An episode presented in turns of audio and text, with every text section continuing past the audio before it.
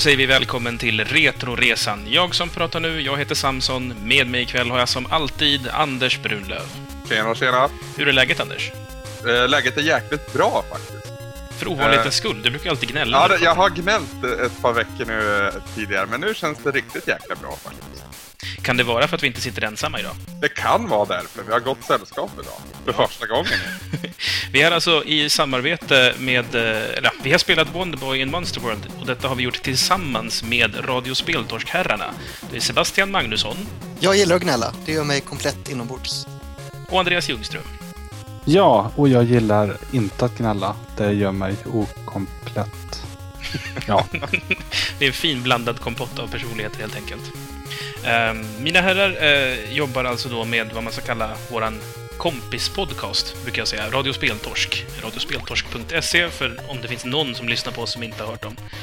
Eh, ni har hållit på lite längre än vi, kan man väl ändå säga. ja Fråga inte hur länge bara.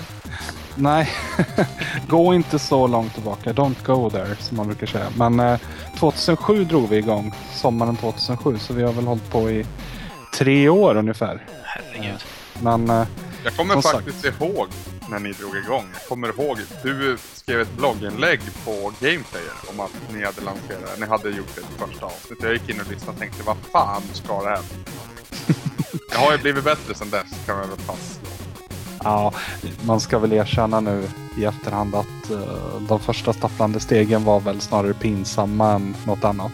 Ja, men så, så är det väl för alla, tror jag. Ja, i vårat fall så var det rätt extremt har jag för mig. Det var eh, extremt styltigt och eh, dåligt. Men som sagt, vi, vi är faktiskt bättre nu. Ja, jo men det, det är bara att kolla. Vi har hållit på snart ett år jag och Samson och kollar man på det första avsnittet och jämför med senare. Nu säger inte jag att vi är på något sätt lika proffsiga som er är. Men eh, jag tycker definitivt att vi har gått upp ett par nivåer i alla fall. Några stapplande småsteg framåt har vi gjort. Något bakåt också Ja, vi var ju med hos er igår eh, och pratade om lite allt möjligt i jättemånga timmar, känns det som. Mest Mario Galaxy. Ja, eh, och idag så, så bjuder ni tillbaka helt enkelt. Så vi ska ta och sätta igång. Anders, kan du riva av lite lyssnarbrev kanske? Ja, det är ganska få till antalet så det är väl snart gjort. Eh, Lefyrius meddelar att hans lista är klar. Detta gör han på vår hemsida retroresan.se då. Eh, men han har haft lite problem att få upp den på, på nätet. Eh, strejkande servers och liknande har varit käppar i hjulet. Eh, sen har han lämnat ett par åsikter och synpunkter om veckans spel och där går vi in på snart. Så fortsätt kämpa Lefyrius, jag vill jätte, jättegärna se den här listan. Vi har väntat i ett halvår nu. Ja, det, det är väl det någonting. Ja, i vintras så tyckte jag han sa att han skulle börja. Ja, spännande i alla fall. Eh, Lance McLeod har eh, uppdaterats ordentligt om eh, hela karusellen kring Power Rangers. Då. Det var ju visst inte någonting egentligen. Och det är ingenting som vi kommer gå in på nu heller, men fin- det finns jättemycket information att hämta om man går in bland kommentarerna och är intresserad av det. Eh, Jigge, jag tror fortfarande att han uttalar det så. Eh, han var inte vidare ledsen över att sagostunden uteblev den här, eller förra veckan. Och det är ju bra. för, den, för den uteblir tyvärr också den här veckan. Eh, grundat då att eh, ja, vi, har, vi har gäster och vi ska ge dem lite mer utrymme och så. Och ni kommer få ett riktigt saftigt, en riktigt saftig sagostund då, nästa vecka. Och det lovar jag. Eh, ja. Har du haft sagostundssemester i två veckor, Anders? ja, men jag var faktiskt noga med att säga att i nästa sagostund sa jag förra veckan. Jag, jag tänkte på det. Ja. det fint. visste jag av redan då att eh, det skulle bli ett två veckors break där. Men det är så, det är som alla större serier, man gör ett break innan sista finalen. Alltså. Jag, jag har lärt mig av de bästa. Blir det dubbelavsnitt då i slutet? Ja, dubbelavsnitt, det blir extra långt kan man väl konstatera i alla fall. En cliffhanger kanske. Det, det var väl lite där jag lämnade kanske. Tycker jag. De, de sitter och väntar, Cloud och Tifa. Ska se om de kommer tillbaka innan de ska ta den, den sista striden så att säga. Men i alla fall, eh, Gigget sörjde inte vidare mycket då, för han är inte intresserad av Final Fantasy alls. Och han tyckte att vårat smågnabb var minst lika intressant. Då. Jag tycker inte vi gnabbade så mycket förra veckan. Oss. Vi gnabbas väl jämt. Ja, jo, det är väl lite jargongen också. och för sig. Eh, för övrigt så har han goda minnen från Wonderboy in Monster World och eh, han ser fram emot vad vi har att säga.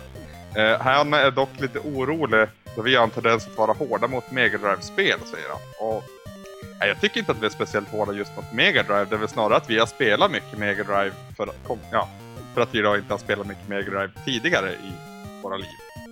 Varken jag eller Samson. Med liksom många höjdpunkter i Retresan spelmässigt tycker jag, det är ju på Mega Drive. Får vi att konstatera. Eller vad tycker du Samson? Ja, alltså vi inledde ju med Rise Star som vi båda två blev helt förälskade i. Ja, och så mest nyligen då Rocket Knight Adventures tyckte jag också var skitbra. Mm, det var ett underbart spel. Sen har vi haft några bottennapp däremellan också. Strider. Ja. Men är det så dåligt alltså? Ja! Det är, det, är en, det är en pizza som någon har spytt på. Usch då.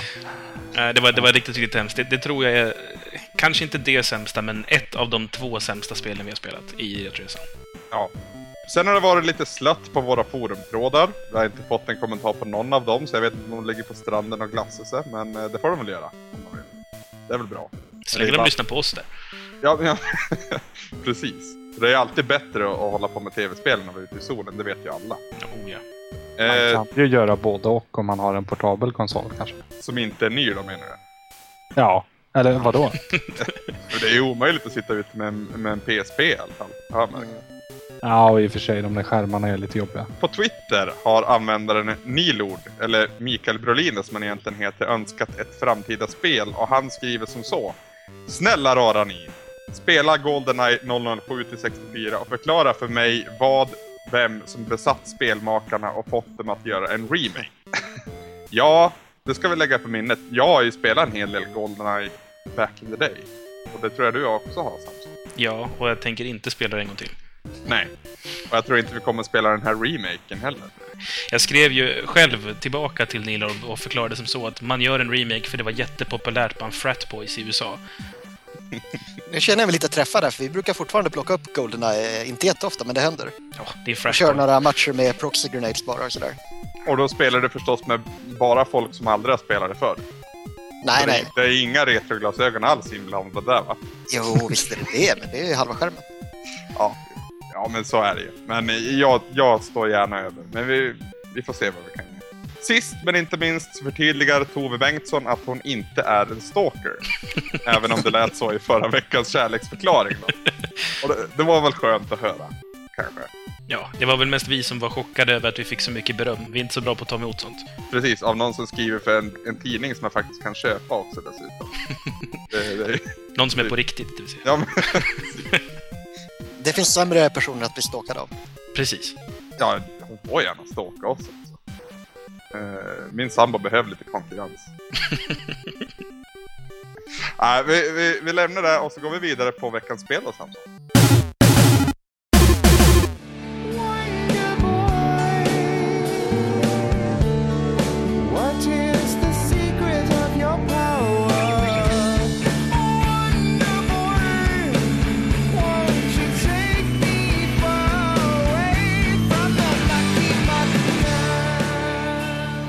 Till veckan har vi då spelat Wonderboy in Monster World, utgivet 1992 i Europa. Eh, spelet är utvecklat av ett eh, team som heter Westone och det är utgivet av Sega själva då.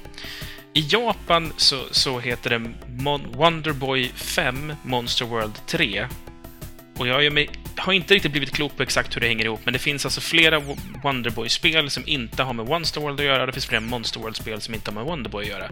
Så det är ja, en, en myriad av, av hopkok här. Så jag, jag, vill inte reda ut det mer än så. Det är bara märkligt helt enkelt. Storyn i spelet är väldigt basic. Det är en armé monster som har invaderat landet. Eh, och vår hjälte Shion då har beslutat sig för att stoppa monstren. Eh, mer än så får vi inte veta när spelet inleds. Eh, det är ett 2D-plattformsspel med rollspelsinslag, tror jag det kan vara en hyfsad uppskattning av. Vad, säger ni? Vad ska ni klassa det här som genre?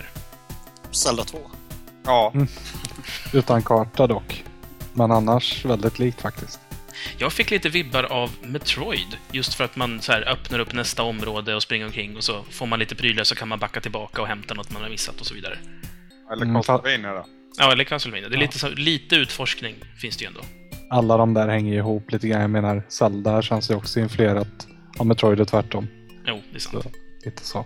Ska vi ta och titta lite på presentationen? Eh, vad tycker ni hur det ser ut rent grafiskt? Jag frågar Andreas.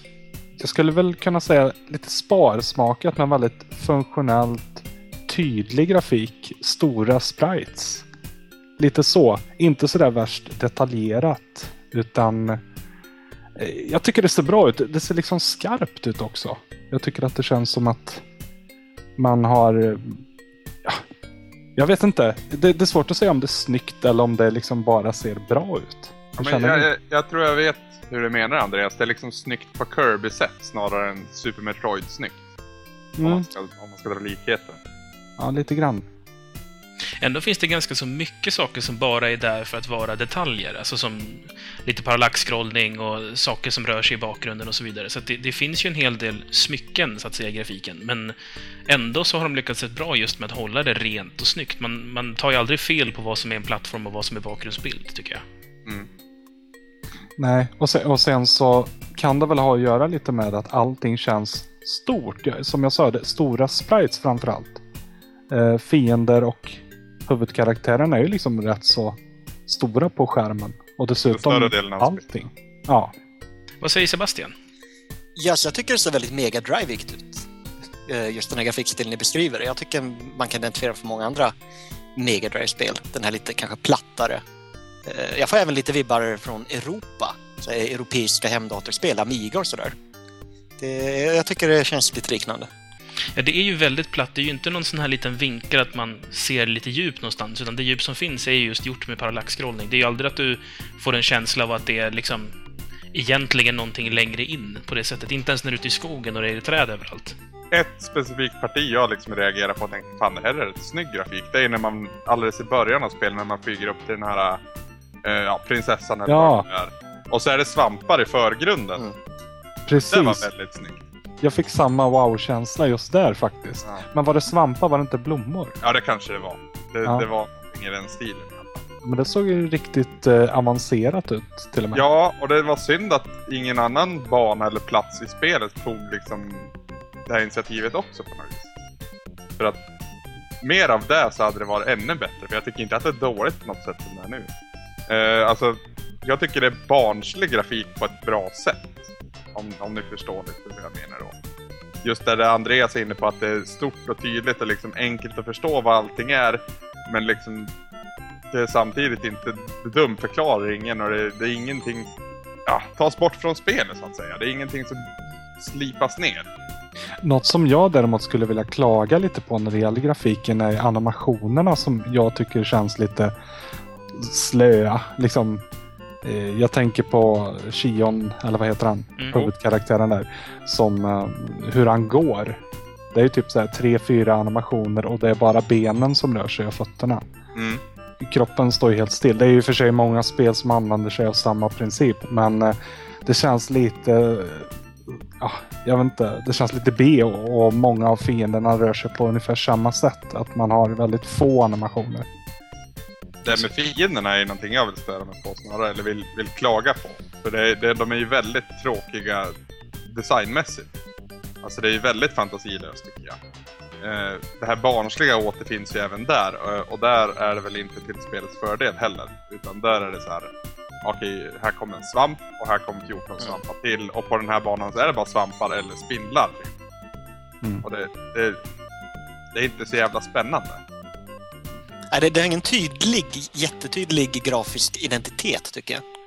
Och eh, det känns väl rent allmänt, även om jag håller med om att grafiken är trevlig och mysig och fullt funktionell. Så om man tittar till tidsåldern så känns den ju tekniskt eh, aningen föråldrad. Det är ju inga fancy grejer direkt om man jämför med många andra 16-bitars-spel. Jag håller med, så jag tycker den känns allmänt spretig dessutom. Alltså, man blandar ganska friskt olika stilar. Jag menar, de lite större fienderna och bossarna, de ser ju nästan ut som tecknade, eller ja, Pokémon har jag utropat flera gånger. Eh, med- Medan mindre fiender, även hjälten själv, känns mycket stelare liksom i... Man har, man har så här... Ja, de saker som, som inte ska vara vackra, det vill säga huvudhjälten och enklare vanliga fiender, de har man verkligen bara gjort funktionellt. Liksom man ska se vad det är för någonting och vad det är den gör, men inte så mycket mer. Så tar man bossarna i sin tur då, de är ju liksom lite, förstås är det ju större sprites, men då har man liksom en mer tecknad stil som jag tycker bryter lite. Det, det blir liksom två stilar i ett som blandas. En eloge de ändå ska ha utvecklarna är att bossarna är jävligt stora och maffiga ändå. Tycker jag. jag. Jag gillar ju stora bossar som tar upp en stor del av skärmen när jag spelar retrospel. Eh, Det var ju något man alltid blev extremt imponerad av. Oavsett hur, hur, hur roliga de var att möta egentligen så var de tillräckligt stora så dör de gott och väl liksom. Ja, eh, i presentation så ingår det ju också förstås en ljudbild. Hur känner ni där om vi tar och tittar på ljudeffekter? Jag tycker att det är homerun. Jag älskar ju musik och framförallt eh, bra musik. Jävla bra citat, men... Nej, men jag, jag tycker det... Och även här tycker jag det finns barnsliga inslag ibland. Och, och det är jättedåligt ord att, bes- som, att beskriva med barnsligt. Men det är liksom lättsamt och väldigt eh, barnsageaktigt så att säga. Lite, nästan åt Disney-hållet fast ändå inte. Eh, och eh, just musikmässigt tycker jag det funkar nio gånger av tio. Men jag vet ju att ni har en förkärlek för att klaga på Mega Drives ljudchip eh, ständigt i den här podcasten. men, men jag måste säga att det här är ändå väldigt kompetent. Det är väldigt enkla och simpla melodier ska tilläggas. Men jag tycker de låter bra. Det, det är schysst klang i dem. Sen, det är ju så också att ska man göra en enkel låt så är man ju ännu... Liksom det är någon, det är nästan så att man ska ha en eloge om man gör en trallvänlig enkel låt på något vis. Utan att liksom trötta ut någons öron. Och det tycker jag, jag varit aldrig less på musiken i det här spelet. Kanske under något enstaka parti, men det var snarare mitt eget fel då. Och jag liksom tänkte aldrig att fan vad synd att jag spelade på Mega Drive. Hade jag spelat på Super Nintendo hade jag haft ett, ett bättre ljudchip. Utan det var... Det kändes inte Mega Drive helt enkelt om man ska vara så hårt slagen. Nu tycker jag du tar i lite väl ont mot maskinen i sig, men alltså, det känns ju som att de har byggt låtarna på det man har i Mega Driven. Alltså man har liksom inte försökt göra ett ljud som den inte klarar av, utan man har tänkt att det här är så som trumman låter på en Mega Drive, då använder vi oss av det. Så att inte, för annars så har det tendens att låta som en dålig portning av en midi-låt, typ. Mm, mm. Jag tror det- de har mycket vunnet på att det inte fanns på Super Nintendo det här spelet också. För då hade man gjort en... Gått en mellanväg och hade Super Nintendo som alltid vunnit. Utan här, som du säger, så fokuserar man på det man hade att arbeta med. Och det vinner man ju alltid på. Ja, precis. Sebastian, du sitter stubb. Ja, jag får väl inte riktigt... Jag får vara den som är negativ här då kanske. Mm. Jag håller visserligen med om det var en jättebra poäng. Jag blir aldrig trött på låtarna och det, det är absolut en otroligt viktig poäng i många spel och så även detta. Mm. Men jag tyckte nästan musiken var eh, kanske en av spelets svagare punkter. Eh, det var extremt få låtar jag kände någon som helst relation till utan jag tyckte inte de var så värst trallvänliga, det var ingen som satte sig på hjärnan. Det var, det var några enstaka som var bra men de flesta var helt intetsägande för mig. Bossmusiken framförallt. Det, det har väl, det känns väl lite som vi var inne på när det gäller eh, grafiken där, att den är eh, väldigt traditionell. Eh, man känner igen melodierna liksom på ökenbanan eller ja, pyramiden och det. Det låter ju alltid på det här jävla sättet i alla gamla spel. Liksom. Det är lite så här, eh, ja, jag vet inte vad, vad man kallar det, men en viss typ av ton så, som, som man är väldigt van vid. Eh, Mm. Lika den här här miljöer. un, under vattenpartierna också. Precis, precis. Så, så på det sättet så, så kan man ju tycka att det är lite tråkigt. Men, men jag tycker ändå många håller bra klass. Och ja, jag vet inte, jag, jag tycker det känns lite charmigt ändå med den här återkommande idén om att allt ska låta ungefär på, på ett visst sätt. eh, Beroende på vilken miljö man... Det känns lite tryggt på något vis. Det, Ja, precis. Det var en låt, jag kommer inte. Jag tror det är när man ska rädda den här äh, dvärgbarnet eller vad man säger. Eh, där, det är en jäkla skön basgång i den låten. Jag, jag satt och rådiggade just den. Och det fanns ett par andra partier, eller så var det samma låt som kom åter och jag inte märkte av det. Men det är liksom satt nästan gungade huvudet medan man ska spela. Och det, det är ett riktigt bra betyg för mig. Satt och gunga huvudet måste jag Det satt jag och gjorde när man närmade sig slutet, när man var inne ute i rymden så att säga. Ja, Då tyckte jag det kickade igång rejält i ljudet. Då satt jag och tokdiggade. ja jo men det, det kan jag hålla med om.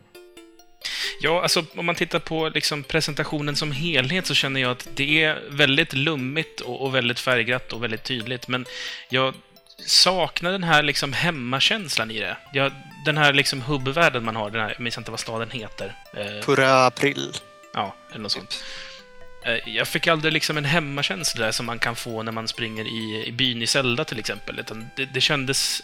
Jag, jag kände mig hela tiden som en gäst var jag än var. Jag fick liksom aldrig slappna av och känna att här kan jag vara, vara jag, så att säga. Det är raka motsatsen för jag kände just i den där Per april eller vad det heter. Då, då kände jag liksom... För det första är det anmärkningsvärt hur många dörrar som fanns i den här stan. Framförallt gömda dörrar. Eh, Och liksom när jag kom tillbaka dit, det var så skönt att komma dit för då visste man att här kan jag spara och ta det lugnt och, och chilla ett tag. Och då, alla vägar ledde till förra april på något vis. Så det var det perfekta navet på det här sättet. Och ändå var det, visst fanns det portaler men ville man gå till fots så tog det oftast inte så lång tid heller. Och det, det gav också en, en typ av eh, utforskarlusta. Kolla vad som händer om jag går åt det här hållet. Det medgav ju också att jag dog ett par gånger när jag gick till öken utan ett skog. Eh, vad jag tänkte lite på är ju det här med eh, boss och banupplägg. Eh, detsamma med Dungeons och palats och sådär. Jag jämförde lite inledningsvis med Zelda 2 och sådär. Men där har man ju ändå en, en väldigt eh, bekant mall och en liknande struktur när det gäller hela den här spelserien egentligen. Att man ska till ett palats eller en dungeon, man ska besegra en boss och i palatset eller i dungeon hittar man ett föremål för att, för att besegra den här bossen. Här, här har man ju blandat lite grann. Här är det ibland, ibland är det inga bossar i en, eh, som jag säger, en dungeon och till exempel i vattenpalatset eller vad det ska föreställa. Nej. Eh, Utan det, det känns som man försöker mixa lite traditionellt banupplägg med ja, att, att det bara kanske är någon liten mini-quest eller någonting som man får en ytterligare ledtråd på vad man ska göra härnäst. Jag tyckte det var lite... Det kändes rätt så fräscht ändå. Ja, fast samtidigt så vart jag lite besviken för jag, jag som du, jag tror alla här, gillar ju bossar.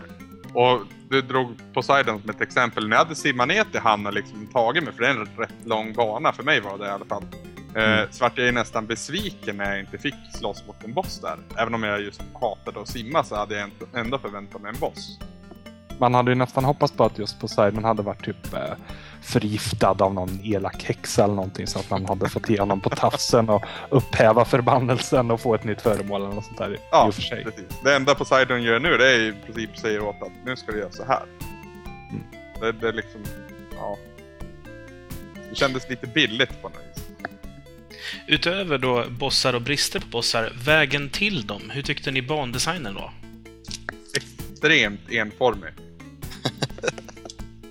Mm, ja. Alltså, ja. Och det, det gör ju inte bättre i att fienderna är också jävligt enformiga. Eh, det är väl typ max tre olika typer av fiender på varje bana. Och de har ju en förmåga, det här är ju spelets största svaghet tycker jag, att respawna. Det finns väl inget bra svenskt ord, tror jag. Eh, de respawnar gång på gång på gång på gång på gång. Alltså det, jag tror det är tre eller fyra gånger per fiende. Men när det är fem fiender på skärmen och de alla kan respawna fyra gånger var så blir det ju irriterande minst sagt. Alltså jag tyckte det var irriterande när jag spelade en bit första gången, men när jag sen farmade efter guld så var jag bara glad att jag slapp byta skärm, så att säga. Mm. Precis, just för, för grindingen så att säga. Så, så var det ju perfekt i vissa passager att bara stå och går ju ut och in från skärmen. Nu låter det som ett jävla tråkigt spelsätt men så spelar jag ofta i, i den här typen av spel för att liksom plocka på mig pengar och, och för att kunna köpa de fetaste uppgraderingarna. Så, men på det sättet så var det bra att det rätt så snabbt och smidigt gick att liksom plocka på sig mycket pengar. Men i och med att det inte var oändlig respawn utan att den slutade efter en två, tre gånger så eh, tyckte jag det funkade ganska bra. Jag kände att det går inte att spela Wonderboy i Monster World halvhjärtat. Utan eh, vad jag upptäckte i grottorna är att antingen får man vara jävligt aggressiv och hugga sig fram och gå vidare innan man hinner bli tagen i, i röva. Eller så kan man vara väldigt lugn och metodisk och ta död på en fiende, vänta tills den respawnar, ta död på han igen och så vidare tills han inte respawnar igen och gå vidare. Så, eh, jag, mot, framförallt mot slutet när det blev svårare var det framförallt den senare metoden jag körde. Men Det berodde ju mycket på fienderna, upplevde jag också. Och det, det, jag ville ju ofta bara chatta mig fram. Eh, men som du säger, mot slutet så var det ju bättre att köra lite mer taktiskt tänk. Och, och ja, låta dem komma till dig så att säga. Jag har spelat det helt bakvänt. Jag började med att vara jättemetodisk och lugn och mot slutet så försökte jag kötta för det var roligare att ha eh, projektilfiender både fram och bak så man måste snabbt vända sig om så att man hinner skölda bort det där skottet och sen vända sig tillbaka och fortsätta slå. Alltså det tyckte jag gav jättemycket spelkänsla av att få en lite hektiskt. För jag tyckte det var ganska lugnt tempo. Eh, Förutom några enstaka platser. Va, vad säger ni där? Alltså, känns det som att det ger en stressig utmaning eller är det lugnt? nej, det är jättelugnt. Jag håller med dig helt och hållet på den punkten. Det är ju som alltid ja, undantag som du är inne på, men överlag så går det utmärkt att tänka igenom, planera och, och utföra sina planer. Ja, inte på isvärlden då. När det, när det konstant gled mot dina fiender och de tålde naturligtvis två Ja. träffar. Och du slog ett och de flög lite bakåt men inte tillräckligt långt bakåt. Och av att bara vara så lyckas de skada dig. Men det är ju lite, det är lite som eh, samtliga monster här spelet, att de har ett väldigt specifikt rörelsemönster. I början får man en jävla ass rape utav allihopa. Och sen lär man sakta hur man ska göra. Och till slut kan man ju ta det på 100 arm utan att, utan att ens blinka. Eh, även bortsett då att man har fått bättre gear. Men jag tyckte det var samma i isvärlden där lite att när man lärde sig banorna och fienderna då visste man ju när man skulle börja bromsa in och sådär så man nästan var stillastående när man kom fram till Ledefi. Det fanns ju ett parti där i slutet av isvärlden kan man säga, när det var tre olika våningar. Ja, men du Och, började ju bara ta död på den nedersta våningen. ja, jo, men eh, till en början så sket jag bara alla fiender och hoppade över. Eh, och då var där fastnade jag ett tag då kan jag ju säga. Jag, jag tog mig in och tog de här eh, gems, tror jag de heter. Den gula och den här blå. Men eh, sen var det ju helt still vart jag skulle ta vägen. Jag fick ju kötta på då. Jag skulle ju egentligen därifrån där jag upptäckte att ja, nu är det slut på fiender. Kanske man kan göra någonting. Och så var det ju. Men, men om vi pratar om just eh, stress och att ta det metodiskt där, så kände jag att spelet ändrade ju paradigm rejält när man fick besvärjelsen Return. Mm, Då blev det nästan mer en Dragon Quest-aktig upplevelse. För då kunde man liksom, utan att behöva vara rädd för att tappa någonting, då kunde man direkt ge sig på en grotta. Och man kunde gå där och, och få erfarenhet, eh, man kunde lära sig hur den funkade och samtidigt samla de livsviktiga pengarna. Och sen när skiten började träffa fläkten, och då gick man tillbaka till stan och sparade. Så kunde man gå in igen och komma lite, lite längre och lite längre. Det är lite så här, ja, Dragon Quest-aktigt. Mm. Hur, hur pass mycket använder ni magierna som finns i det här spelet? För jag känner att jag använder dem nästan aldrig. Förutom på sista bossen. Samma här faktiskt. Det var lite så här i... när jag höll på att dö, då bara använde jag allt jag hade ungefär. Och det var väl innan jag fick return då i och för sig. Eh, Då var det som Sebastian Saller säger, då teleporterar man sig tillbaka och sparar igen och fick fullt liv och, och börja om igen. Men innan dess då var det liksom alltid så lite som sista panikåtgärd för att eh, jag tyckte väl inte att de bidrog sådär jättemycket kanske men eh, jag vet inte. Det, det var väl en, en, en bra sak att ha på bossarna framförallt kanske. Fast bossarna, var det någon magi, bortsett vissa specialfall, var det någon magi förutom power som var värd att använda där? Alltså jag använde ju mycket lightning på sista bossen som... Ah, jo, det, absolut. ja, Tveklöst. som, det tog ju bort alla andra nå- nålar i ögonen eller vad man säger. Men eh, nej, inte alls förutom det. Jag kanske använde någon lightning på den här drakbossen när man är en pygmé. Men det var mest för att kolla. Känna efter. Nej, jag fann ju annars mest att bortsett då power eh, och sen bortsett return och sen bortsett shield som var helt oanvändbar på alla sätt. eh, så de andra tre besvärjelserna då, de använde jag ju framförallt när jag hade bara kommit en bit in i grottan och kände att nu kanske jag börjar närma mig bossen här, kanske kan klara dem på den här försöket, jag kanske inte behöver returna. Eh, utan istället för att då behöva riskera att tappa liv på finna, då börjar jag bränna magi för att ta död på trashfiender där. För i så Mm. fall så att komma mer intakt fram till bossen. Det var dess främsta, främsta användningsområde. Jag använder magierna ganska frekvent för att ta bort, eh, alltså när det blir väldigt repetitiva moment. Alltså typ när man klättrar upp någonstans så faller man ner ganska lätt och måste klättra om från början. På alla sådana moment så använder jag mig framförallt av Quake. Eh, för då var det ofta så att man, eh, ja, man klättrade upp någonstans och så finns det fiender som du inte når förrän du har hoppat till deras plattform. Och de brukade ju träffa mig i luften så att då föll jag ner och fick göra om och blev förbannad. Så då medan man klättrar så slänger man iväg en Quake så har man banan fri. Det, det använder jag mig av ganska mycket. Var det någon av er som köpte ladder boots för övrigt? Ja, för fan. Ja, klart. Ja, jag gjorde det jag efter ett tag. Det var ju skapligt befriande. Men jag är ganska dum i huvudet så jag köpte ju allting i spelet. Och även den här uh, smaragden. Nej, eh, däremot kunde man hitta i världen så det räckte med Ja, jo, men det, det finns ju en snubbe som vill byta en... Jag tror det är en gem, eller en... Det är Ja. någonting... Ja, han, vill, han, vill, han vill byta en mot ett hjärta, eller så kan du byta in två mot... Vad var det man fick? eh, Ja. valfri magi. Just det. Eller ja, den, den, den gav lite extra på alla magier faktiskt.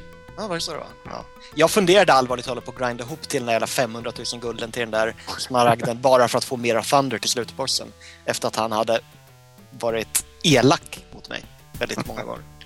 Jag grindade till det inför slutbossen utan att veta om vad jag var på väg in på. Ja. Eh, Det är ju för att du har OCD. Ja, jag har ju det.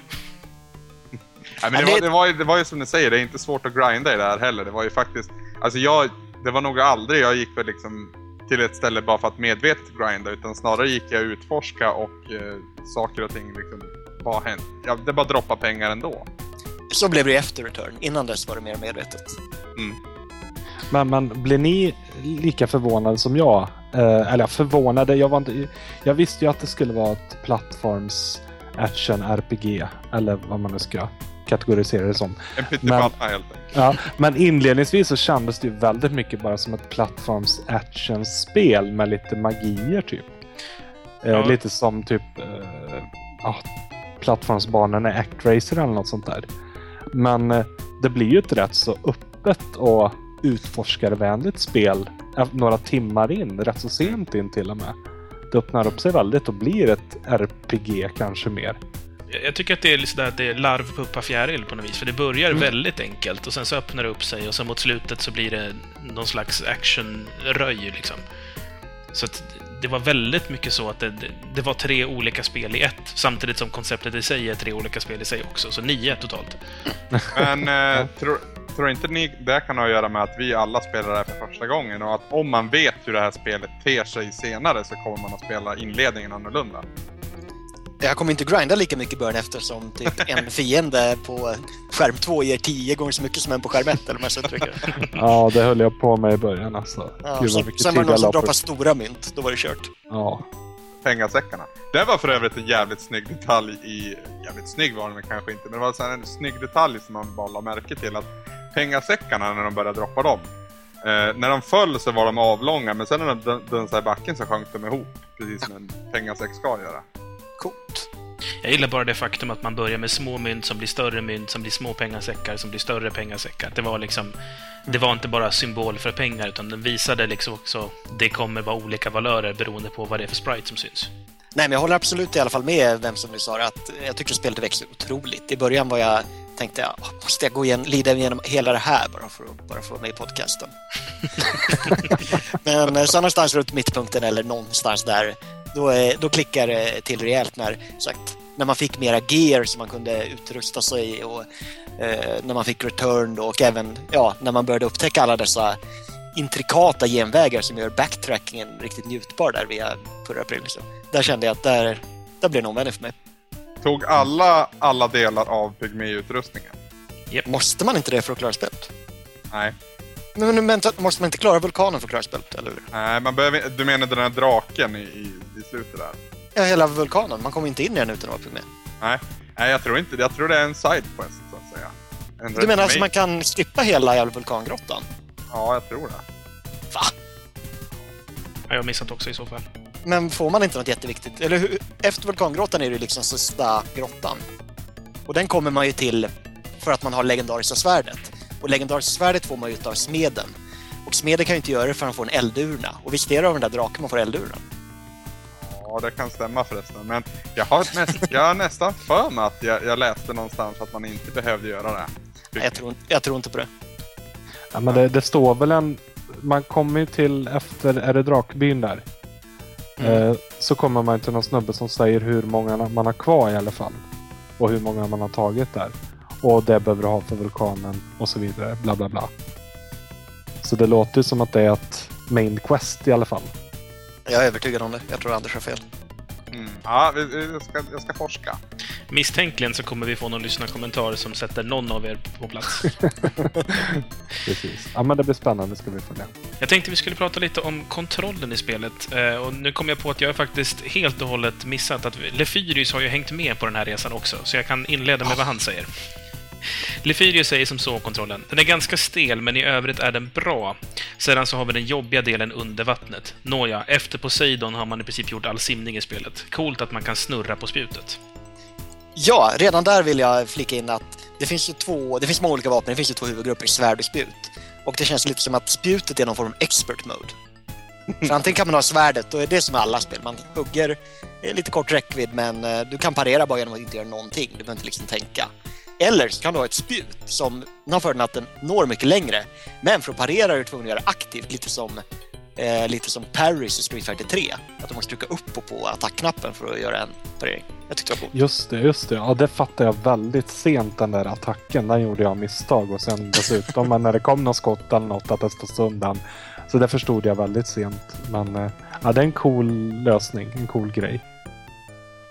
Lefyrius hade också lite åsikter om just de här svärdet och spjuten. Eh, han säger som så, jag trodde svärd och spjut var till för att inte behöva komma så nära fiender. han säger också att i början har man ju svärd och så kom man till en butik och så fick man ett spjut och det skulle ju kännas som det ultimata vapnet. Men besvikelsen blev total när det hade en pixel längds räck... en, en pixel längre räckvidd än svärdet. Men om vi, om vi pratar räckvidder eh, så kan man ju återknyta till magi. Eh, då tänker jag på den där pygmé-vulkangrottan. Men där hade man ingen räckvidd alls. Jag vågade inte slå en enda fiende. Jag lät min kompanjonsdrake ta hand om allting och sen använde väldigt mycket magi för resten. För där, Alltså- där kan vi snacka om skitliten räckvidd. Ja, jo, och det var verkligen där och endast där skulle jag säga som den här kompanjonen verkligen kom till användning. Han var ju awesome. Han dödade 90% av alla monster för mig. Ja, och det, det fanns väl två innan dess som jag minns det. Ja, de var ju menlösa båda två. Det var väl den här Ja, det- fen och så var det dvärgen. Ja, dvärgen öppnade ju gångar åt det i och för sig. Och han ger Ja, pengar. Ja, just det. Det gjorde han. Han fick någon sån här total C-peryck när han bara stod och sprutade ut ur munnen. Eller var det rumpan? Eller vad kom det ifrån? Det såg ut som han grävde tyckte jag. Eh, Ja, men just det. det så kan, ja, den där animationen var väl inte klockren då kanske. Hittade ni några gömda pengar förresten? Verkligen. Ja, i, i vattendelen av spelet där när man simmar omkring så hittade jag en del gömda och väldigt mycket gömda dörrar här och var också. Jag hittade i pyramiden. Ja, hittade du det där superstället med typ 17 miljoner jävla pengakistor? Ja, det bara rasa. det var awesome. Och sen, precis att man hade gjort det, så kom man till sista banan och där fick man oändligt med pengar, så det var ju lite bev då. Men just då kändes det bra. Eh, men men eh, han, han pratade lite om kontrollen där. Mm. Den var ganska stel och sådär. Och det, jag tycker knappt att man kan säga att den är bra. ärligt talat. Och framförallt inte inledningsvis när man går som på sirapseg. Ja, jag vet inte vad. Det går ju så otroligt långsamt. Och man glider ju liksom lite fram som i, i många spel eh, från tidernas begynnelse som det här höll jag på att säga. Men, ja, så gammalt är det inte. Men, men det blir ju lite bättre ju snabbare man blir när man uppgraderar de här bootsen allt eftersom. Jag fick samma känsla som man får i Gradius, man tycker det är så otroligt segt inledningsvis, men så inser man ju att det finns ju power-ups för sånt. Jo, men, men det, det är fortfarande inte klockrent tycker inte jag. Det är Så- liksom lite så här halv... Ah, jag gillar det inte riktigt. Jag tycker hoppen kändes ganska bra. Alltså jag, jag tyckte det var skön känsla i dem. Det var precis lagom med gravitation, så att säga, i dem. Mm, Det var lite tyngd i dem till Mm. Jag är allergisk mot ballonghopp, som Anders vet.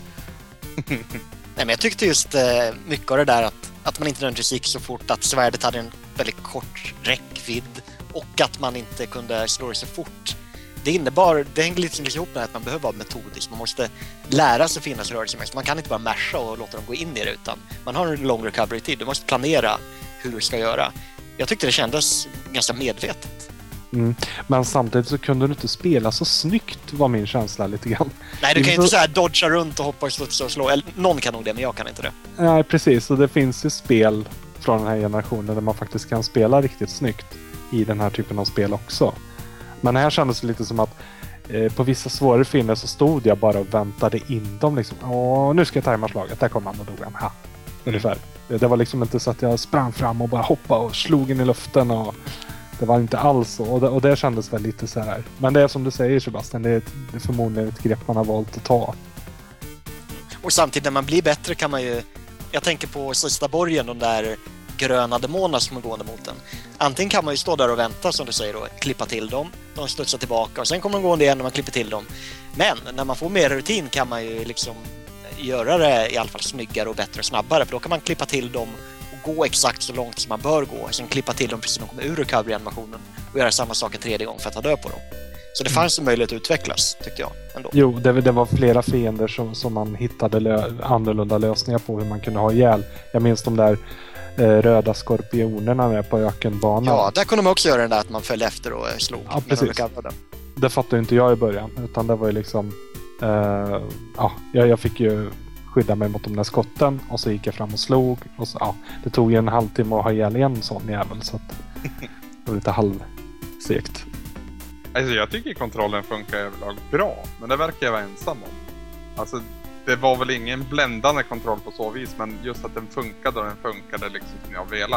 Eh, sen, som, som ni var inne på, att han, han är ju så otroligt seg i början, men det är skönt när man sen inser att han kommer bli bättre på det här. Man fattar att det sitter i vilken utrustning du har på det. Eh, då liksom var det, förlät jag spelet nästan på en gång för att det har varit så segt inledningsvis. För i början tänkte jag, vad, vad fan ska det bli av det här? Ska det vara på det här viset? Som Sverker skulle ha sagt. Ja, eh, hur tyckte ni spelet var svårighetsgradsmässigt? Vi har ju pratat om att det är olika nivåer här eh, som innan, men, men om man tittar som en slags helhet, är det ett svårt spel? Nej. Nej, det är inte svårt om man gör allt i liksom, rätt ordning så att säga. Eller se till att... Men så är det ju med alla rollspel igen. Om, om man ska hårdra det. Men sen då gjorde jag bort mig ett par gånger och gick till fel ställe. Då, då, då dog jag ju, men det var inte för att spelet var svårt, utan det var för att jag gjorde fel. nästan. Jag tyckte det fanns en del väldiga spikes i svårighetsgraden. Ett exempel är ju när man ska bli pygmé eftersom jag tror att man måste bli det. Eh, Ja, jo, det men jag, jag kollade upp det Sebastian, jag har helt. Ja, skönt. Däremot behöver man inte gå in i pyramiden igen. För ju, I pyramiden finns det ju massvis med pygmé-godsaker. Det finns ju i flera andra grottor också faktiskt. Ja, men det var just pyramiden kommer jag ihåg att de hade de här tunna gångarna. Nej, men liksom att samla ihop all den, det kändes lite som full stopp. Man har slashat på och sen bara Ja, nu ska du hitta de här. Bara, ja, var ligger de då? Ja, de ligger utspridda på slumpmässiga platser i hela världen. Go fetch! Så det var inte svårt spelmässigt, men det var ju en rejäl svår utmaning på... Ja. Ja, det blev stopp, helt enkelt. Ja, man fick inte mycket direktiv, tycker jag. Nej, Generellt. Jag hade gärna haft en liten minikarta med en pil som sa hit ska du. Mm, fa- fast å andra sidan, det har man ju inte lärt sig nu idag heller. Se på Metroid Prime till exempel. Där har man ju samma, samma grej i slutet på alla de spelen. Och man får ju faktiskt inga eh, hjälppilar på vad man ska där heller. Så att det är någonting som spelutvecklare tydligen har väldigt svårt att lära sig. Att vi kanske vill ha lite hjälp. Det är inte så jävla kul att bara harva omkring och inte ha en jävla aning om vad man håller på med. Eller så har de en övertro om sina spelvärldar, att man vill gå och utforska varenda Ja. liten... Jag, jag tror ju det handlar lite om lathet också. Man vill förlänga speltiden och det här är ett väldigt smidigt sätt att göra det på. Eh, folk kanske inte är nöjda med att man liksom bara pekar på var man ska gå och eh, på det sättet också förkortar spellängden eh, för spelaren. Men man, man, man ville ju hellre vela omkring kanske på den tiden och eh, jag verkligen spela spelet eh, tillräckligt mycket med tanke på vad man köpte för och så vidare. Jag, jag tror att det kan vara lite så. Men jag tror att om, om man hade köpt det här nytt, och jag kände även när jag köpte det här på Virtual Console, alltså man fick ju mycket spel för pengarna. Hur du än vrider och vänder på det. Ja, Nej. verkligen. Eh, och det är liksom prisvärt är det ju definitivt. Sen visst, det drar ut lite på sig självt så att säga, men nej, överlag tycker jag livslängd beträffande så var det riktigt bra. Lefydius tycker att utmaningen mest handlar om att farma guld. Ja, Mm. Mm. Nej, inte mest, men eh, det handlar också om att lära sig. Men det är absolut en stor del. Gear är ju otroligt viktigt. Mm. Det känns som att man får liksom bestämma sin svårighetsgrad med Orkar jag springa och farma så att jag ska köpa det där, eller ska jag testa nu och liksom sitta i fem minuter med varje enskild fiende och sitta på helspänn liksom? Alltså, jag har återkommer till det här igen, liksom, när man väl fick return, då kunde man inte dö förutom på bossarna. Så Mm. det ändrade ju också så att svårighetsgraden. Sen bossarna dog ju som ett jävla svin, men... Ja, apropå bossarna där. Eh, Oh, väldigt fantasirika designmässigt, måste jag säga. Det, menar, vad var det för indiansnögubbe? det var ett what the fuck-moment, verkligen. Men är det någon boss som du tycker att den här var speciellt rolig att slåss mot? Nej. jag gillar ju Gragg och Klagg, eller vad de heter. Ja, just det. Stenbumlingarna. De var ju extremt tråkiga att titta på liksom. Så, men, eh, det var väl mest namn jag sålde mig på. Tror jag. Jag, jag tyckte det kändes skönt med två stenbumlingsbrorsor som jag såg där som liksom tyckte illa om varandra men till slut var tvungna att samarbeta ändå liksom för att ta, ta mig an mig då. Du skriver din egen fanfic. Ja, lite, lite så. Alltså, jag gillade draken, där man som man slåss mot som pygmé. Det, det, det är alltid coolt med drakar men jag tyckte han var... Jag tyckte framförallt att han var jävligt lätt. Det var han. Kanske därför jag gillar den. ja, eh, Demonkungen med de tre mystiska huvudena var ju också en liten historia i sig. Mhm. Ehm, om man heter Demonkungen, varför har man en kaninansikte som sitt första... Det, jag, jag fick inte det att gå ihop alltså. Hette han inte till och med typ The Almighty Demon King eller något sådär? The Ja. Powerful Almighty? Eller många jävla adverb och adjektiv. Superlativ. Ja, tack. Ja, märkligt var det i alla fall. Nej, men Eh, han, han var lagom.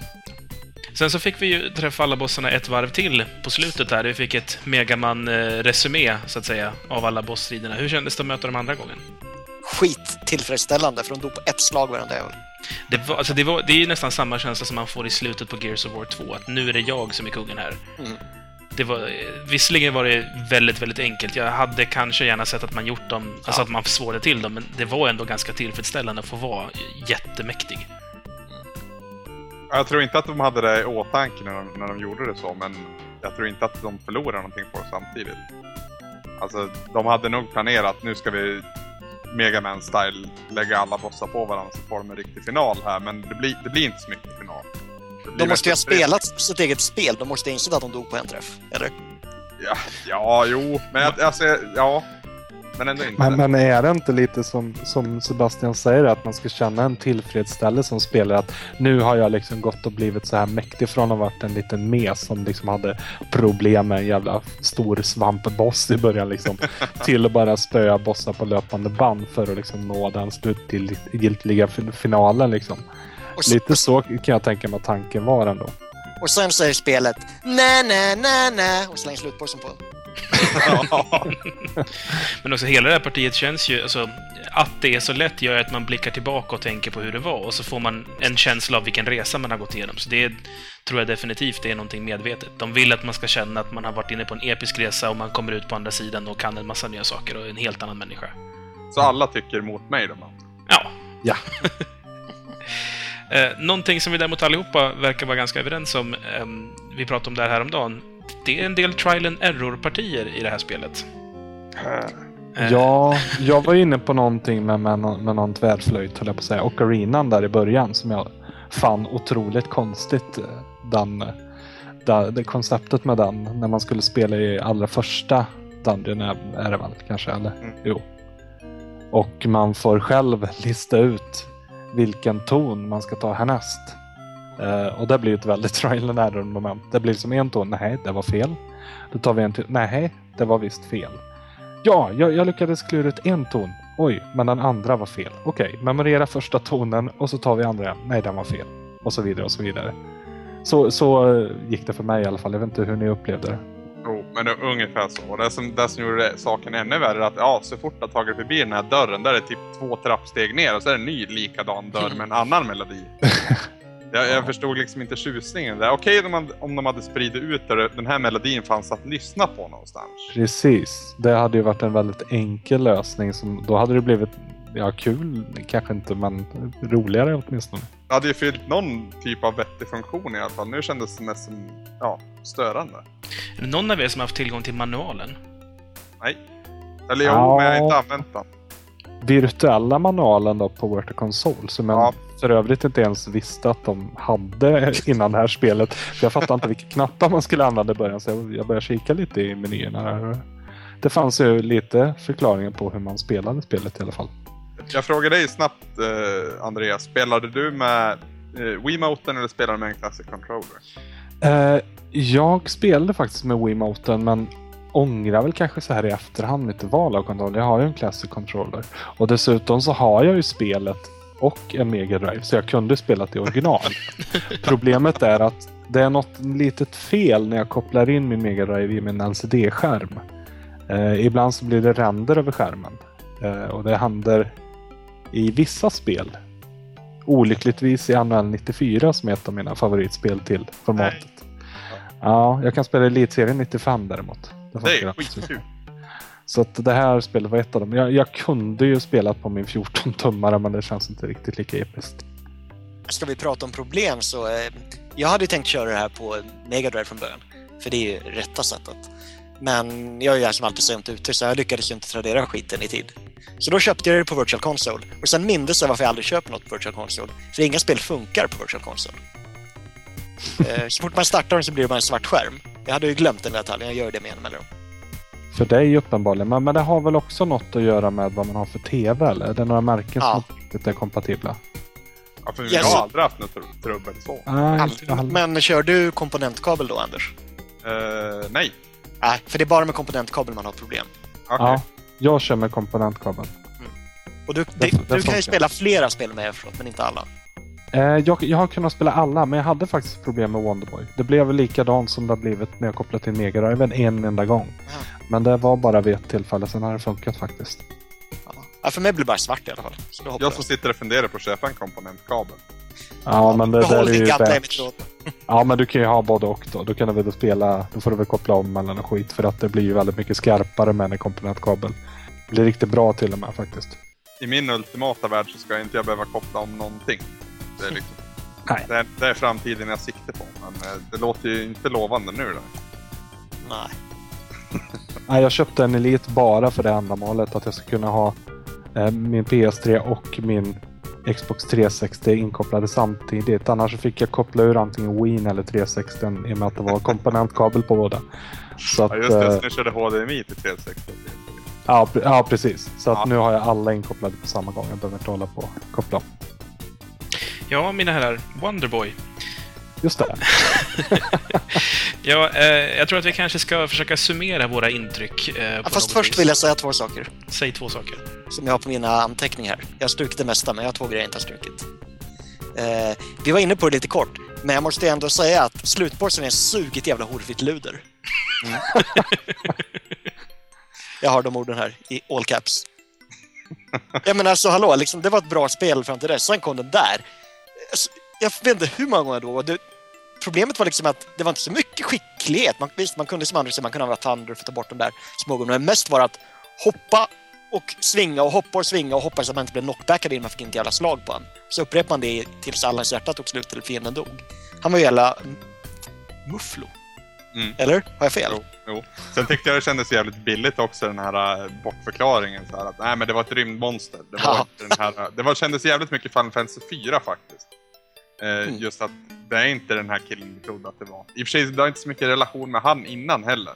Som det kanske har med Final Fantasy 4. Men det känns så jävla gjort och det känns liksom som en jävligt billig undanflykt på något vis. Och en ursäkt att göra ännu en till boss som, som du säger är fitt svår. Men hur, hur är det med efter, eftertexterna? Dyker han ju upp igen i sitt lilla ufo och så står det to be continued. Och fan vad ful han är förresten. Det kanske vi kan gå in på.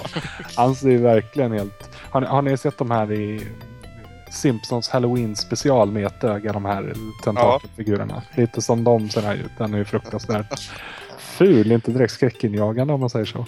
Jag tänkte lite mer Motherbrain nästan. Ja, Kändes mo- lite som den. Moderögat har jag kallat honom. Ja, jo, jo, ja, okej. ja, lite åt det hållet.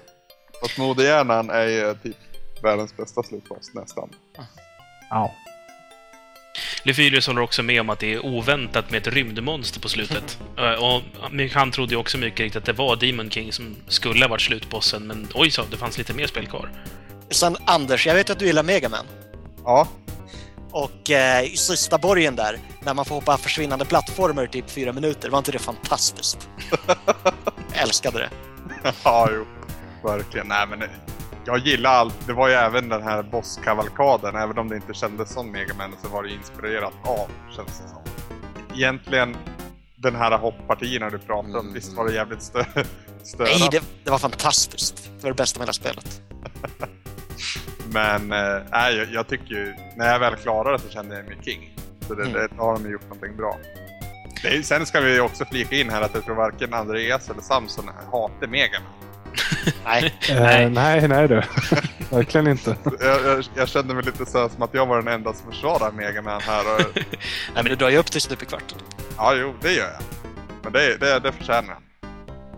Jag, jag tycker ju också att Mega Man, i Mega Man-spelen så är de här försvinnande plattformarna roliga och intressanta. Här var det verkligen bara hoppa och hoppas att du, du ska åt rätt håll.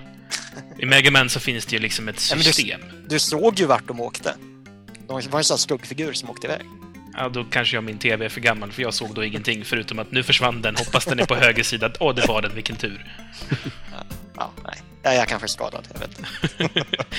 Vi vet att du är skadad, Sebastian, men det är trevligt ja. ändå.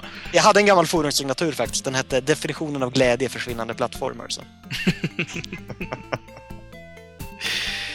Ja, då tror jag att det är dags att börja runda av. Lefyrius säger det som så. Eh, ett bra spel som jag verkligen blev överraskad av. Och det blev, behöver inte vara speciellt komplicerad story bara för att det är kul att spela. Det är bara det är roligt att spela. Han har svårt att sätta fingret på vad som gör det så bra eftersom allt har skavanker här och där. Kanske spelet har en mysfaktor, eller så var jag bara i precis rätt stämning. Jag ser fram emot Monster World 4. Håller ni med? Ja, nej, jag håller inte med. Mhm. Alltså, jag, visst var skavankerna där och så, men jag tyckte liksom det som gjorde att spelet inte vart en, en fullpoängare för mig, det var för att det kändes lite eh, simplifierat och, och ihophafsat lite grann. Det var som att första två eh, grottorna, eller vad man ska säga, då, då, då var det liksom grotta, slutboss och de gick jävligt fort, men det får du gärna göra i början så att man kommer in i spel och så, sen får det gärna bli svårare. Men sen så var det ju två grottor utan någon egentligen boss. Visst, du hade den här quizen med den här svinksen, men Ja, just det. Just det. det var ju bästa bossstriden förresten. ja, jag tror nästan. liksom det Apropå trial and error. Ja. ja. Nej, men det där fixade jag på första tror jag. Ja, jag också faktiskt. Jag, jag chansar på den här, för jag visste inte om det var 50 000 eller 500 000. Ja, precis. Just det. Diamantens värde där. Nej, det, det tyckte jag var kul, men alltså, alltså banorna är ju extremt enformiga, likaså fienderna, men ändå känns de liksom korta. Eller det känns som att man inte uträttar någonting innan man står mitt emot bossen. Så upplevde jag det. Det känns jäkligt tomt på något vis. Är det ingen som kan hålla med mig här? Ja, jo, nej, men jag kan väl hålla med till viss del att jag håller med om att- att fiendefloran är otro, otroligt. eh, Det är ingen variation där liksom. Det är, det är väldigt tråkigt upplägg och, och de här distanserna man går emellan. Ja, det är noll bandesign egentligen. Ja, nej men de, de kunde ju varit lite mer spännande liksom. Det, det håller jag verkligen med om. Det finns mycket man kan ta till för att göra det roligt, eh, liksom lite mer ah, spännande att spela. Och, och det var väldigt endimensionellt.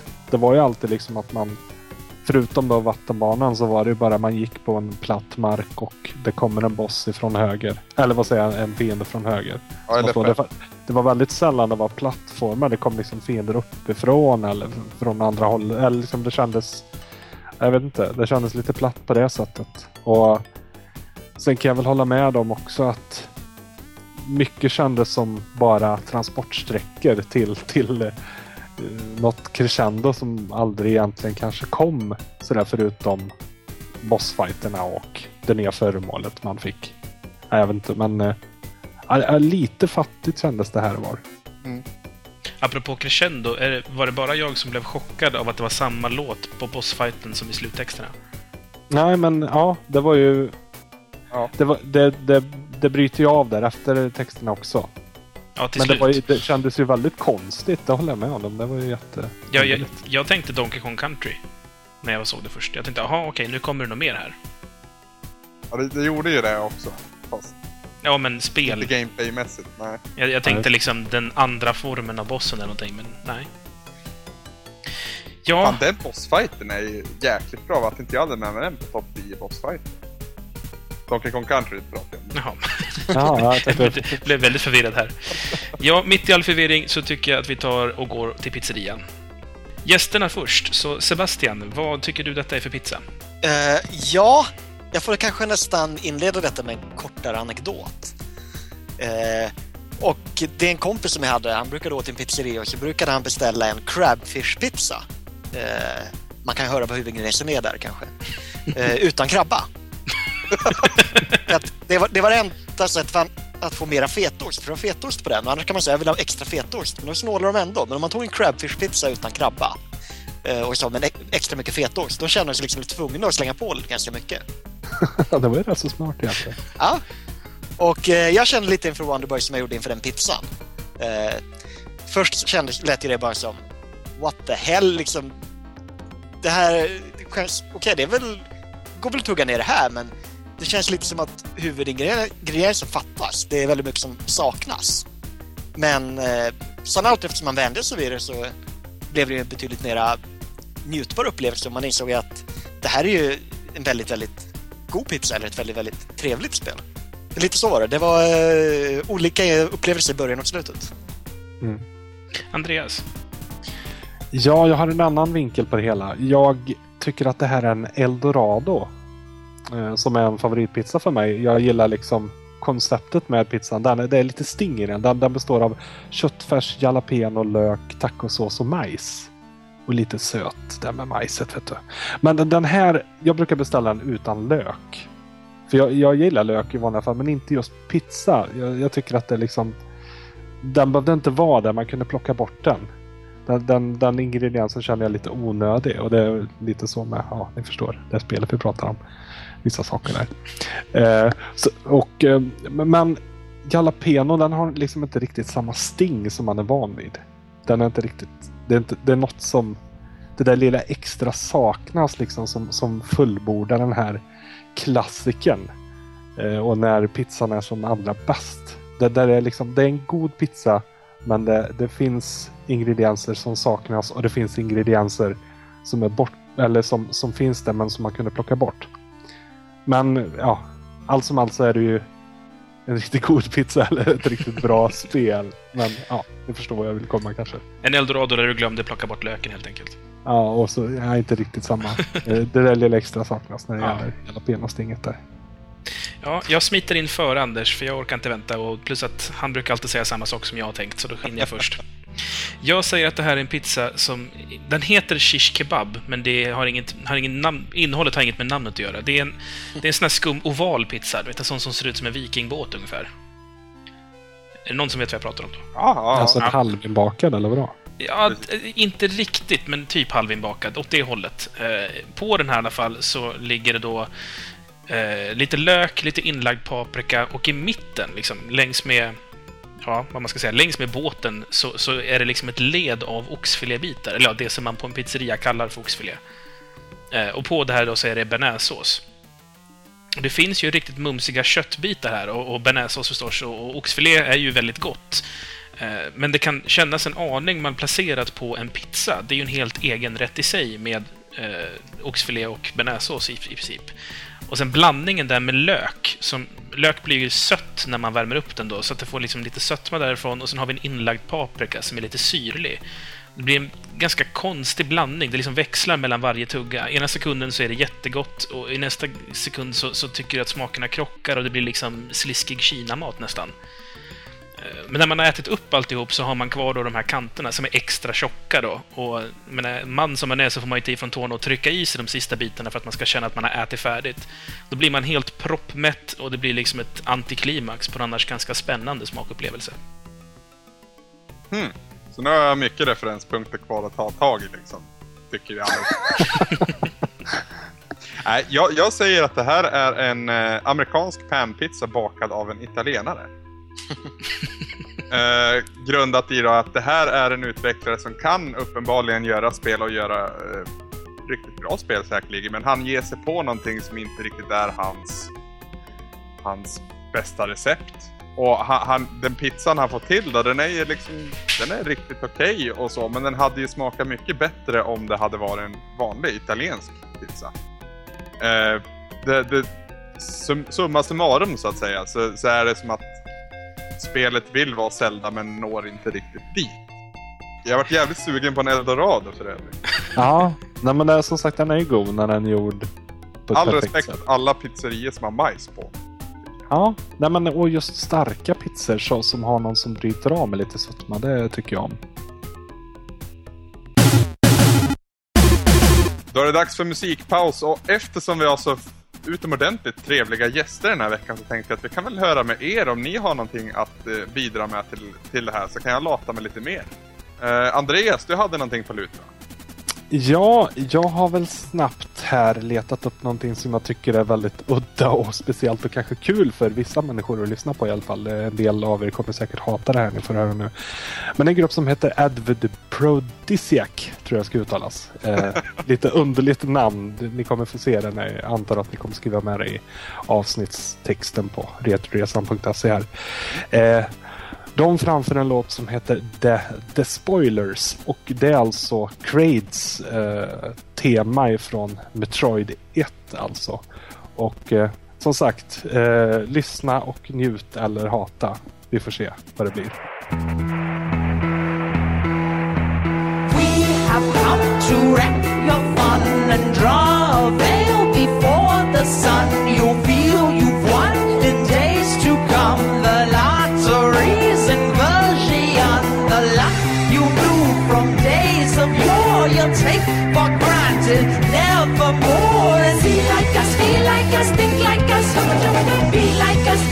us, drink like us, live like us, like us, like us, steal like us, stay like us, move like us. I can never be as one of you. This is too much of the world of men I care about. I am a father to it, even think that I could ever want to be what you're about. Killing the joy of a girl and a boy who for some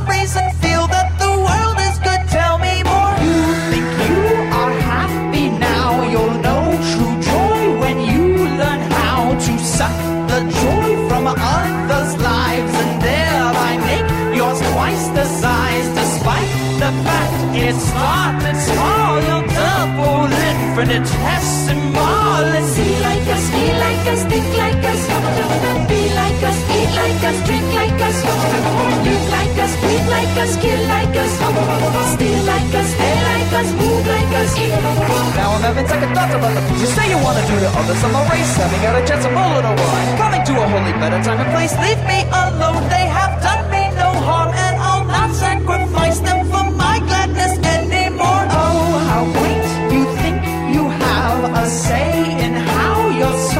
myself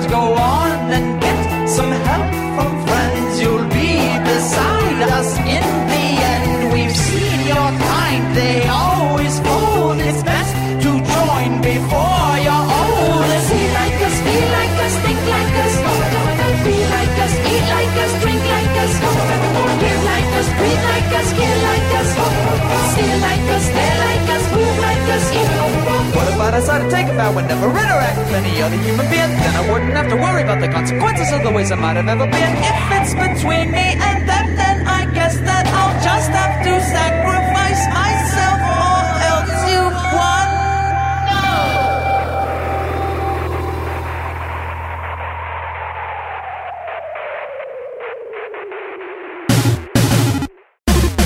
Och som jag sa i inledningen av det här avsnittet så blir det ingen sagostund den här veckan heller. Och det är grundat i att vi har de här äh, trevliga gästerna på besök i, hos Retroresan. Och eh, istället för det då så tänkte vi köra en liten av en, eh, ja, diskussion kan man väl kalla det. Eller in, inte intervju, fast det kommer låta som det. Tydligen, eller troligen. Eh, där ni kommer få svara på det så att säga, det är tre diskussionsunderlagsfrågor. Svenska grammatikens längsta ord var nog det där. Och vi börjar helt enkelt rakt av med att fråga vilken eran första kontakt med tv-spel var. Och då börjar vi med Andreas då. Ja, det måste nog ändå vara Asteroids på en 286 i en källare hos min, min fars bästa kompis faktiskt. Han var en riktig datanörd och, och drog igång någon typ av datafirma i, i mitten på 80-talet. Så att eh, Asteroids var det och eh, jag tyckte att det var fantastiskt coolt och det här svartvita eh, häpnadsväckande spelet. Det är, det är häpnadsväckande nu så att säga att kunna uppfatta Asteroid som häpnadsväckande. Om du förstår vad jag menar. Det är liksom bara linjer egentligen. Ja, det är ju inte så eh, otroligt eh, spektakulärt idag, nej. Ja. Men eh, om, vi, om vi fortsätter på den linjen då och frågar liksom, var det det här som fick dig liksom äggad på spel, så att säga? Tv-spel då framförallt. Och köpte du det här spelet sen eller hur, hur gick... Hur började du själv spela så att säga? Ja, ja, det började nog faktiskt med att mina föräldrar eh, införskaffade Game Watch-spel. Mm. Eh, det var nog lite på den vägen där. Eh, hade de tidiga varianterna av Game Watch. Men eh, vi tyckte det var väldigt kul, både min bror och jag. Vi, jag har väl mycket honom och kanske tacka för vårat gedigna spelintresse båda två. Jag har väl fortsatt att blivit någon extrem spelare medan han, han fortfarande är en hardcore gamer fast han vet inte om det knappt själv. han plöjer igenom spel så att ja, det är helt sanslöst ibland alltså. Det, han, han kör nästan alltid en sittning. Men, men han kan ingenting om spel ändå. Det är rätt så roligt. Och det är där nörderiet kommer in. Det är att man, man suger åt sig information som man inte alls behöver egentligen. Ja. Kan man väl summera det som. Men eh, ja, Game Watch sa du. Eh, vilket var det du hade? För det var nog... Det var nog Eh. min första kontakt också. faktiskt. Jag hade rätt så många. Jag, jag, jag är inte så jädra påläst och insatt eh, när det gäller Game Watch-historiken. Men jag hade ju det här man...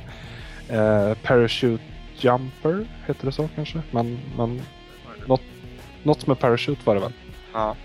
Och sen även något med någon båt.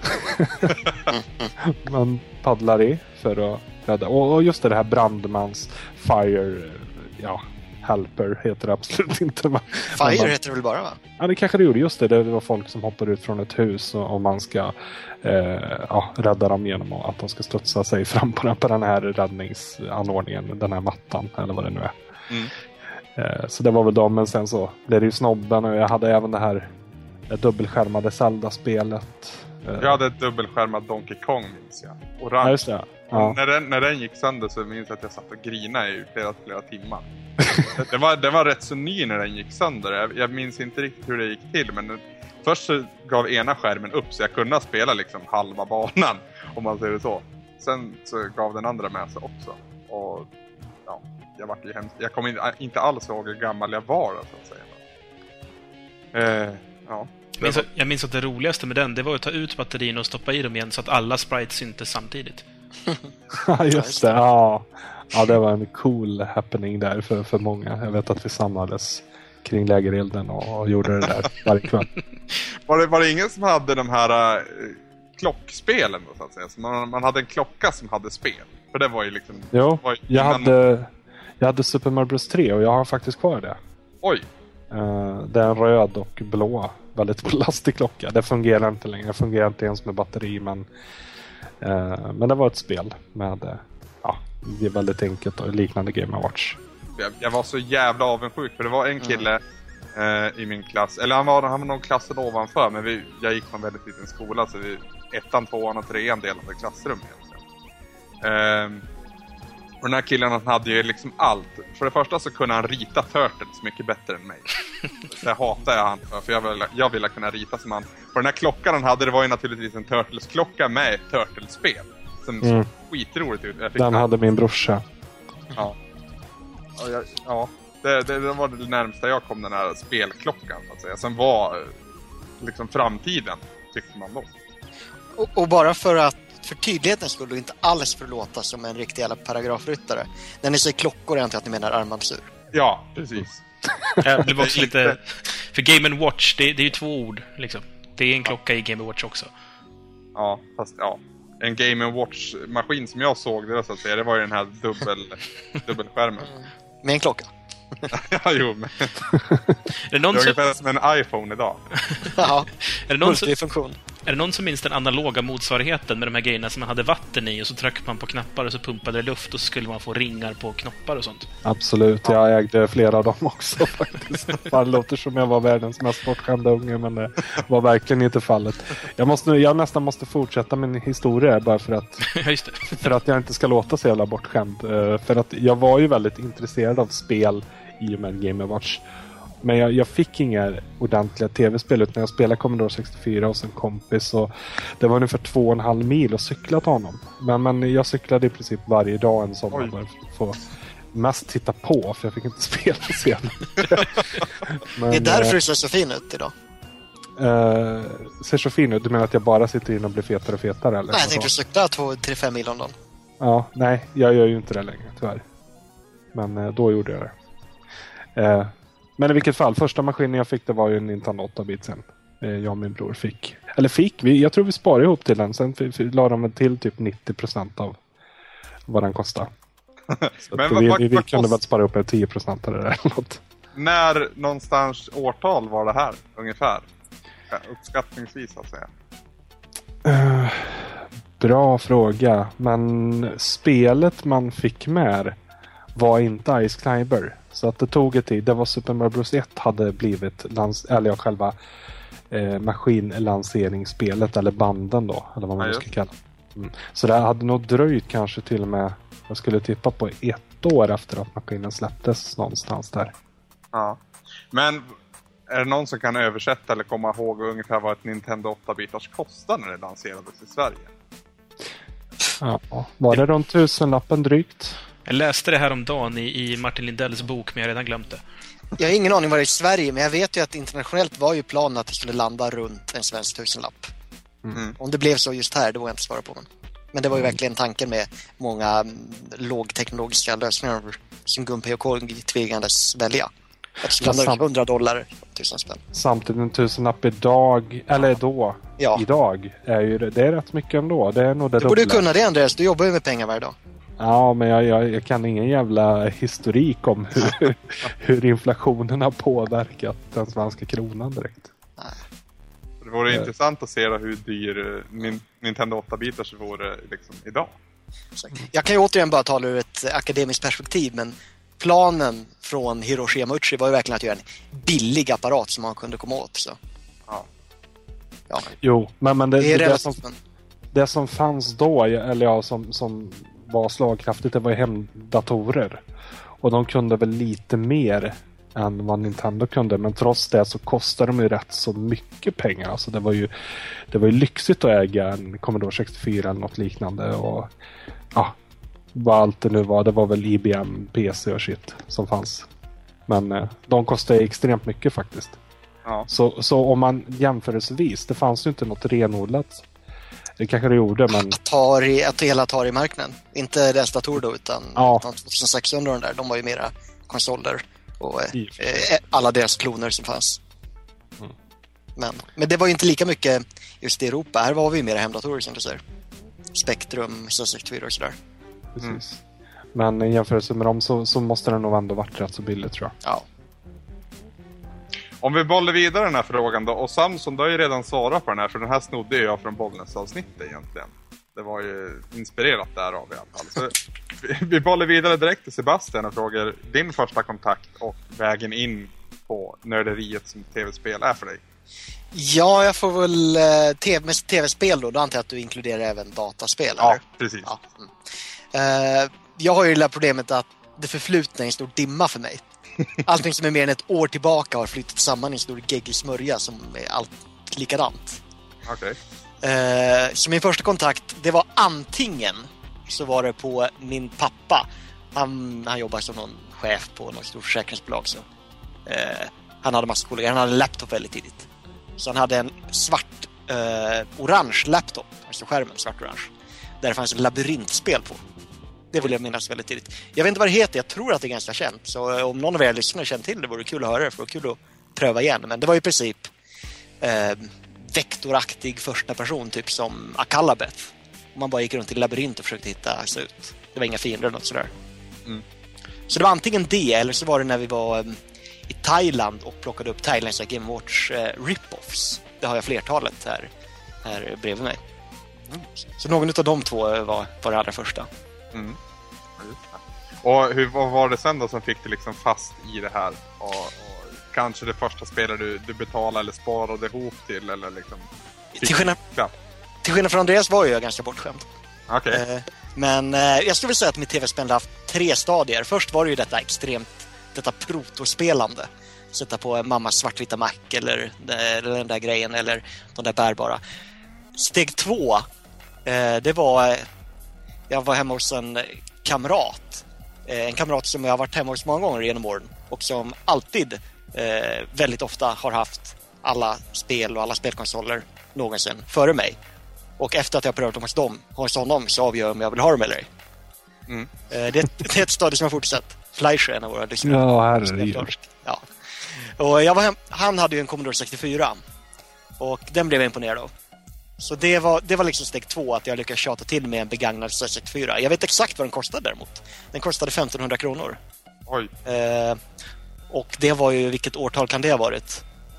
Jag bör ha gått i ja, andra, första klass däromkring, så det borde ju varit... Hur gammal är man då? 6, 7, Åtta.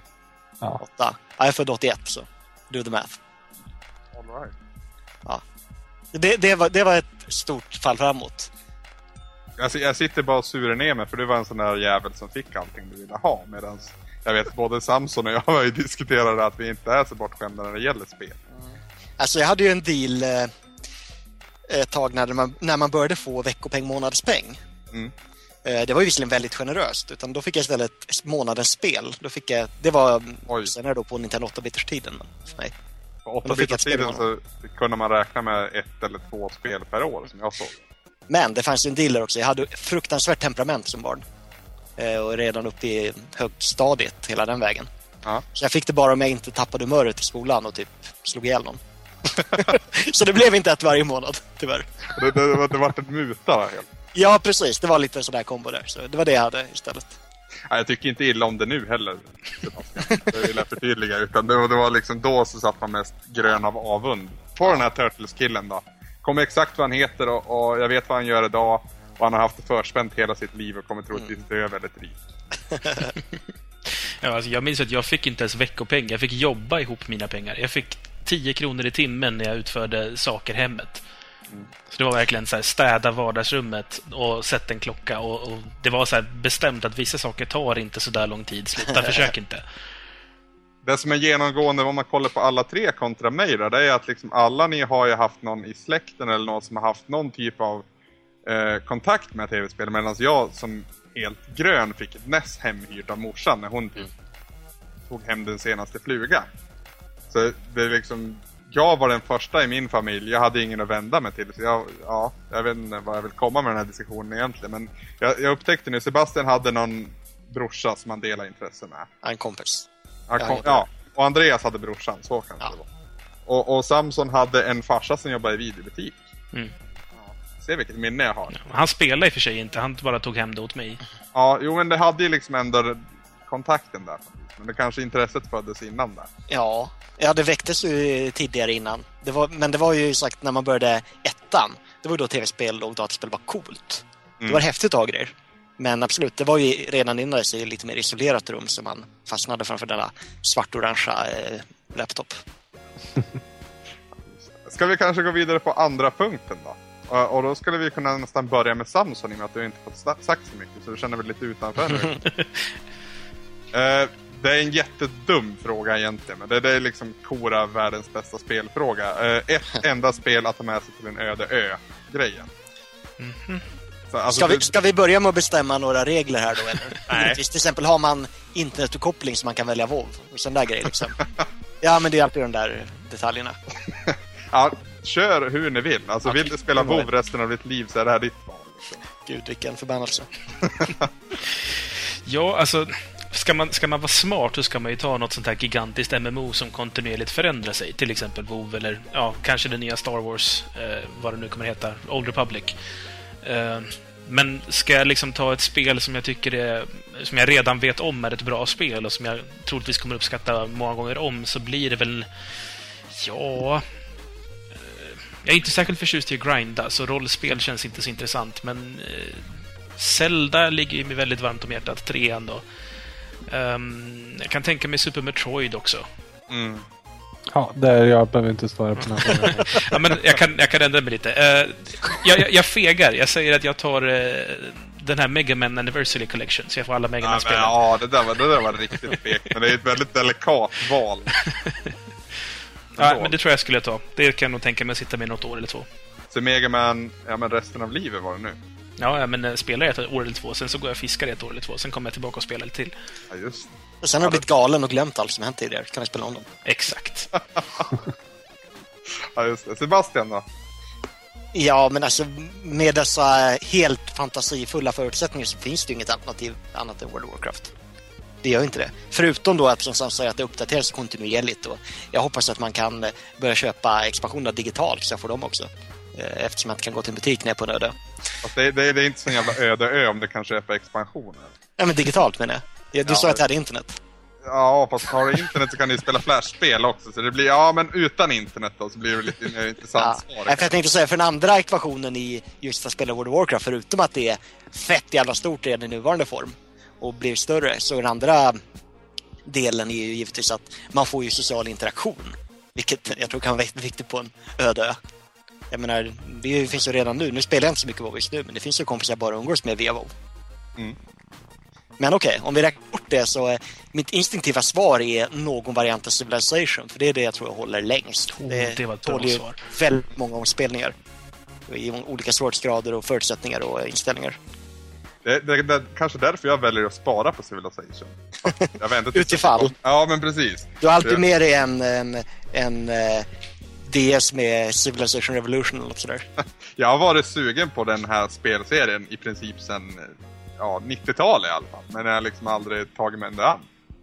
Eh, och jag vet inte varför. Det, jag antar att det liksom för stor bit att tugga av så att säga.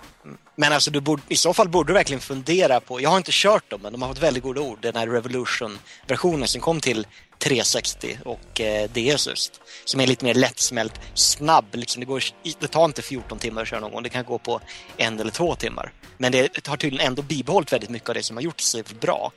Så det är absolut något att fundera på. Ja. Det skulle Ja. jag inte med till Nördö dock, för då vill jag ha ett som tar 100 timmar att klara. ja, just. Ja, väldigt fina svar från dig Sebastian. Jag gillar att du tänker flera varv om till skillnad från undertecknad. Eh, Andreas då, du, hade väl redan ditt svar klart där? Ja, jag, jag är ju inte känd för att tänka. Så att, eh, nej, men eh, alltså nej, jag, jag vet inte. Det är väldigt svårt. Men det är lite som, som rent spontant så är ju ja, alltså Zelda 3 och, och Super Metroid i alla fall några av mina absoluta favoriter genom tiderna. Och de är rätt så långa och sådär. Det finns mycket att göra och sysselsätta sig med. Och, jag menar, Super Metroid kan man ju spela om många gånger och likaså eh, GBA-spelen, vågar jag påstå. Men eh, om man ska vara riktigt ful och köra en sån här Samson-ful grej så, så, så skulle jag ju kanske ännu hellre då ta med mig Super Mario All-Stars faktiskt. Oh. Eh, om man får köra en, en samlingsvariant. För att eh, Kan jag ändra finns- mig? Jag tar mig med alla 2000-spelen. Ja, smart. Men... Ja, äh, äh, där, äh, där har du ju eh, Super Mario All-Stars, alltså där har du ju världens bästa spel enligt mig. Eh, jag vet att Sebastian inte håller med om det. Jag tror Nej, jag är ensam om att tycka om det. Eller tycka det faktiskt. har. Du Super Mario All-Stars plus Super Mario World då? Hoppas jag. mm. Jo, men det är väl den varianten jag själv äger. Som, Okej, som, Det var ju det första spelet jag fick till Super Nintendo. Och jag hade ju då? spelat alla, alla fyra, eller alla tre spel. Det var ju Lost Levels som jag inte hade spelat då. Eh, Men jag satt ändå och liksom beundrade grafiken som var så snygg helt plötsligt. Och... Inget av de spelen i den samlingen är ju ens i närheten av bara bra. Utan allt är ju fantastiskt bra, skulle jag vilja påstå. Med ett par toppar som jag ser det i Super Mario World och i Super Mario Bros 3. Jag är ju inte riktigt den här uh, superrätt fram linjär typen då som kanske du Sebastian är med att du älskar Lost Levels. Och i och för sig är väl också mycket för, för eh, det spelets styrka att det är rätt så svårt och utmanande. Men eh, det finns ju mer hemligheter och mer intressanta saker att finna tycker jag i både trean och i, i World. Mm. Det finns ju en till här inne som tycker om Lost Levels. Kan. Ja, jo, jo, det är skitbra. Jag håller med absolut. Men, men jag tycker de två är strået vassare. Ja, bra Andreas. Det är så skönt att ha medhåll, för Samson tycker alltid konstigt. Jag tycker Lost Levels är perfektion i level design och det, det är svårknäckt. Mm, mm. Mm. Ja, jo. Mycket möjligt. Men inte lika varierat när det gäller ja, föremål och, och eh, bandesign kanske och fiendeflora skulle jag vilja påstå. Så, som de andra två där. Jag behöver ingen variation när allting är guld. Super Mario Bros 3 känns mer som en resa på något vis, medan Lost Levels är mer bana för bana för bana. Mm. Och jag, jag, alltså, ja, fy fan vad bra det är. Båda Jag har- två egentligen, men ja. Vad tänkte du säga Sebastian? Nej, jag jag kom bara på att det kanske inte är nödvändigtvis det jag skulle välja nu, men jag har funderat på en komplettering till mitt svar som bara slog mig. Och eh, det är faktiskt väldigt jävla frestande. Jag menar, vi har alla pratat om spel som Zelda, Metroid, ja, till och med Civilization. Men det slår mig att jag får en frågan om man inte skulle ta något gammalt jävla arkadspel, typ Donkey Kong, som går ut på att ta en high score. För de går ju verkligen ut på att äta ens tid. Fatta Mm. det, att sitta på den där öde ön i 70 år, sen kommer man tillbaka och bitch-slappar både Steve Weeby och Billy Mitchell. Ja, men precis. Ja, Jag satt också och funderade på det. Just i Super Metroid så kan man ju speedrunna det hela tiden. Ja. Och Jo, hitta, jo. hitta på egna regler att nu ska jag göra det utan att ta en enda power-up och så vidare. Så att man har ju den. Jag funderar på om man kanske skulle ta med sig Garys mod. ja till till eh, Half-Life då. Ja, så att du kan göra dina Ja, ja. egna spel i all evighet. Mm. Och, och i, i ett sånt fall så vore det, även om inte det är mitt favoritspel som kanske någon har märkt om man lyssnar på Radio Speltorsk. Eh, men typ Little Big Planet där man också kan, kan bygga rätt så avancerade saker. Och definitivt, eller ja, framförallt då kanske nu tvåan som, som verkar bli väldigt eh, eh, intressant på den punkten. Jag tänkte säga det, för vänta lite på att bli strandsatta bara. Så. Alltså jag, jag pendlar fortfarande men jag är befläckad av att jag precis så nyss har börjat spela Super Metroid så det måste nog nästan bli det ändå. Och det, jag tror min liksom punchline för det är att det är ett spel som jag alltid sjunker in i och alltid försvinner ur nuet när jag liksom spelar det. På något vis. Det är verkligen en ny planet jag kommer till och det, det slu... Jag fattar inte men det är utropstecken efter varje mening som har Super Metroid i sig. På något vis. Nej, men det har ju en väldigt eh, speciell atmosfär och en, en stämning som, som är svår att beskriva. Ja, den, den går inte att... Nej, den går inte att beskriva. Men, och det, det är nästan som man kan ta på den när man spelar den. Och det, det var så... Jag måste bara berätta det här, det här har egentligen med diskussionen att göra. Men när jag bestämde mig för att börja spela då satt jag lite salongsberusad och snackade med min granne som jag har nämnt så mycket i sagostunden. Han som typ hjälper mig genom Final Fantasy 7. Um, ehm, och han gillar ju också Super Metroid, det är hans absoluta favoritspel tror jag. Och det började spöregna utanför och vi liksom kom fram till att det här var ett perfekt tillfälle att börja spela Super Metroid. Så jag gick hem och hämtade mitt Wii och tog över det till han. För att hemma låg ju sambon och sov. För det här var väldigt sent på natten. Och vi satt i fyra timmar i ett löp. Uh, alltså, och då började vi spela runt tre. Så runt sju på morgonen så började det gnugga i ögonen. Men varenda gång jag startar upp spelet så är det som fantastiskt. Så jag tror det skulle bli det. För jag, det känns som att jag skulle få samma upplevelse även på en öde ö. Även med lite mat i magen och, och dåligt med vätska så skulle jag fortfarande finna glädje i det här spelet.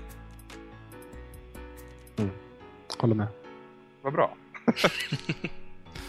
Sista segmentet då i den här diskussionen, om man nu kan kalla det där, det är lite mer svävande fråga. Kommer du att spela spel och framförallt det som vi anser vara retrospel om, säg, 30 år? Och det, det är knutet till föregående fråga. Och vi kan väl börja med Sebastian då kanske?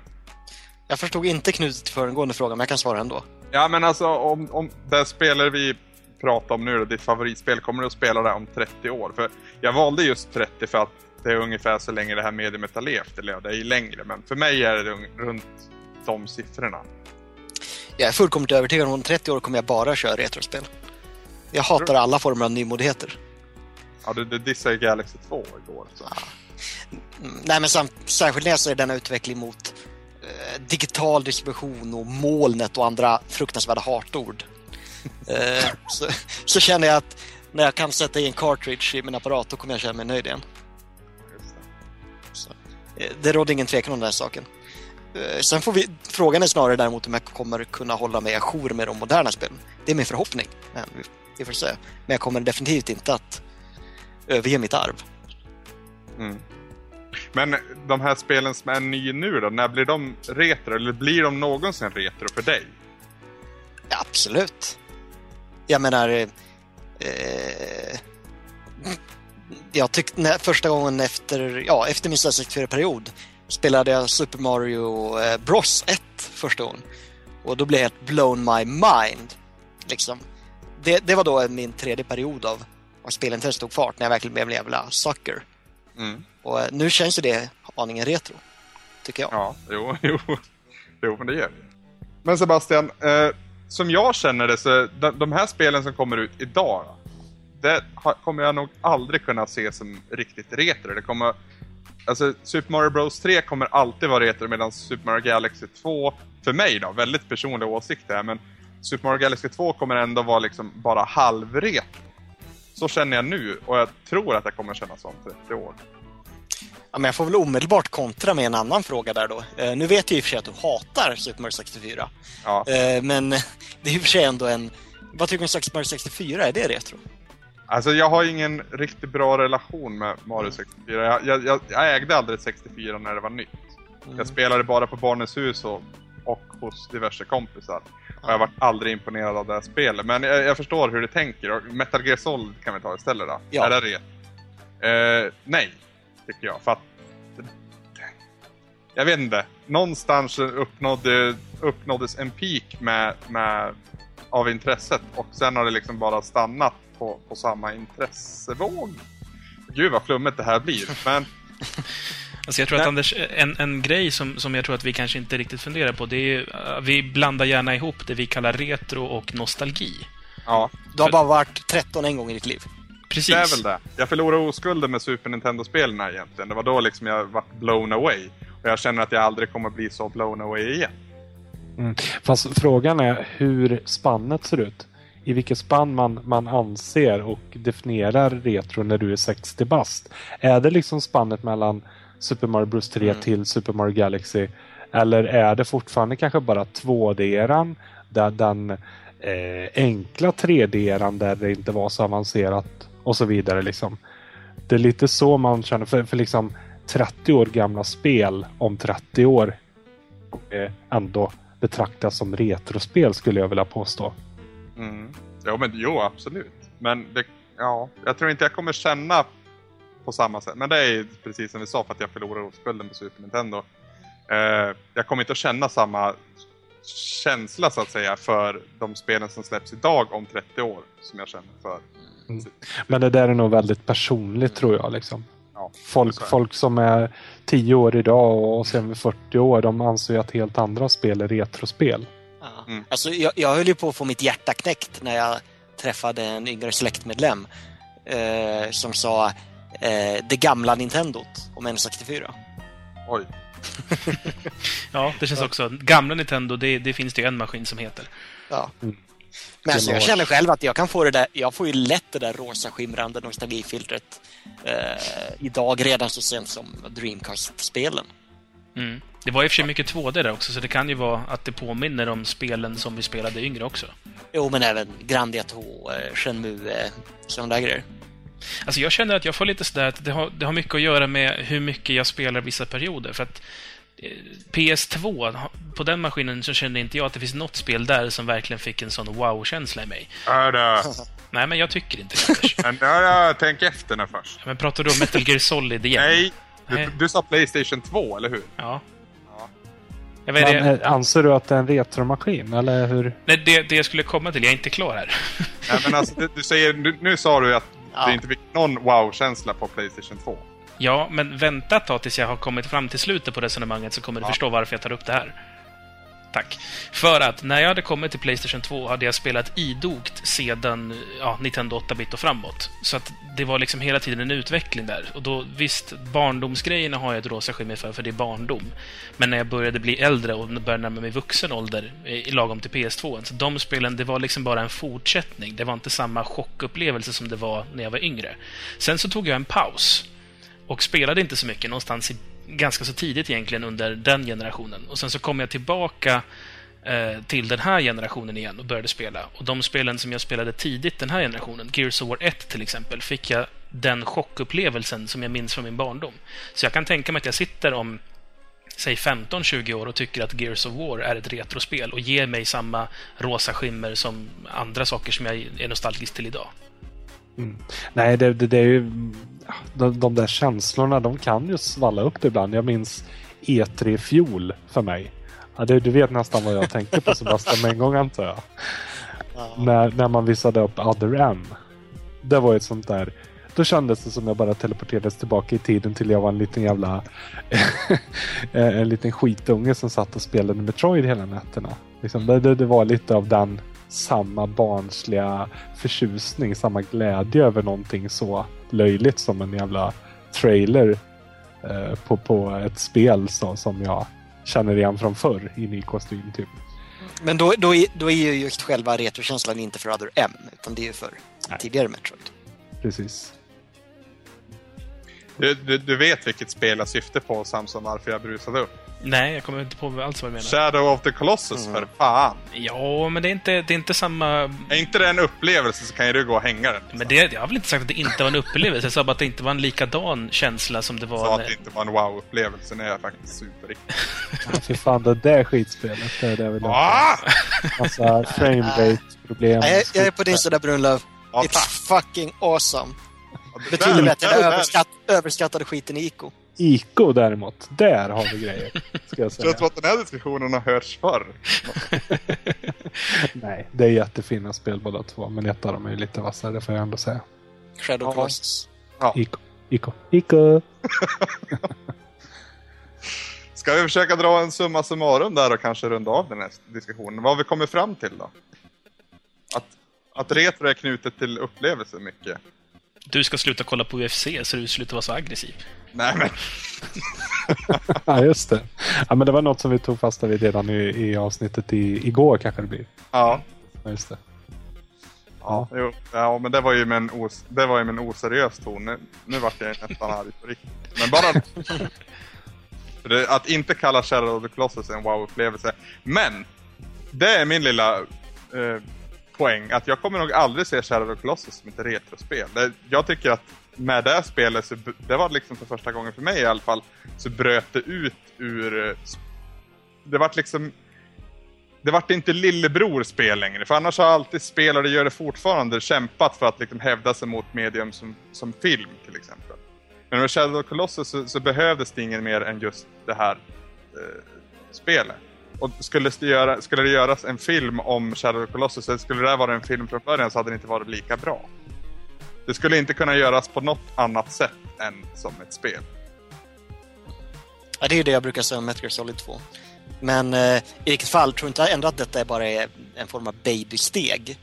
Och att när det här, detta fullkomligt har blommat ut om x antal år, att man ändå kommer kunna se Shadow Colossus som en extremt tidig rudimentär eh, tolkning av det du är inne på. Kanske. Vi ska nog spara den här ljudfilen framförallt i 30 år så jag får äta upp mina ord.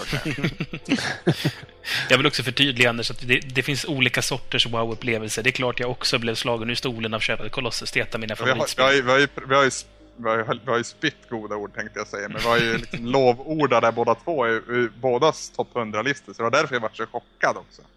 Och tänkte om det var, om det var att det blivit helt dum i huvudet bara nyligen. Jag har alltid varit dum i huvudet, det vet du väl? Eh, Sebastian och eh, Andreas. Mm. Det var jättekul att ha er här. Jag tänkte försöka runda av eh, hela avsnittet egentligen. Okej. Ja. Ja, Men det eh, var det, kul att vara med. det, det har varit en jävligt kul vecka kan väl jag summera det som i alla fall. Det har, Absolut. inte- det har inte känts strångt heller, vilket jag trodde att det skulle göra. Att både jag och Samson är rätt tjocka av oss. Alltså, Men, eh, ja. Ni blir ju, som jag ser det i alla fall, jag är lite den som bestämmer i slutändan. Ni blir de enda gästerna som någonsin har medverkat i Retoresan. Förutom då lyssnarna som bidrar med kommentarer och så, men som, om jag får som jag vill ha det så, så blir ni de enda. oj. Ja, men då, då får vi se det här som en ära då. Det här är, det här är liksom en, en milestone. En Milstolpe heter det väl på svenska.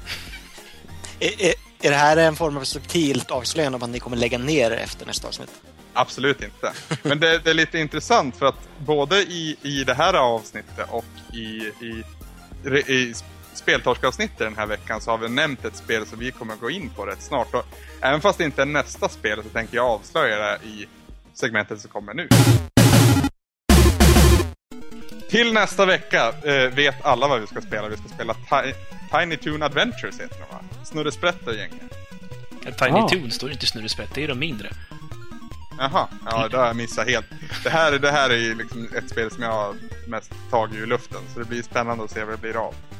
Eh, Det är i alla fall till Nintendo 8-bitars. Har du någon information om, om, om det här spelet Samson? Ja, Tiny Toon Adventures är alltså det första Tiny Toons-baserade tv-spelet. Tiny Toons är ju alltså barnversionerna av eh, Duffy Daffy Duck och Bubs Bunny. Det är Buster Bunny, Bubs Bunny, Montana Max, Dizzy Devil, Plucky Duck och så vidare. Så det är barnversioner av de vuxna karaktärerna. Ja, Spel- vä- vä- vänta nu, har jag förstått? Det är därför det heter Tiny Toons alltså. De andra heter Looney Tunes. Exakt. Ah, nu ramlar polletten ner. Fortsätt gärna. Ja. Det är utvecklat av Konami och också släppt av samma företag. Och det kom i Japan 91, men eh, först i oktober året efter för oss europeer. Eh, I spelet i alla fall så styr man Busty och, eller Buster, förlåt, och man ska rädda Bubs Bunny. Och det här är ytterligare ett plattformsspel. Anders, det är lite inflation på våra plattformsspel i 2D känns det som. Ja, det kommer inte bli bättre heller, fast just 2D-universumet kommer försvinna. Då. För jag tänkte ta det här på en gång då. Varsågod.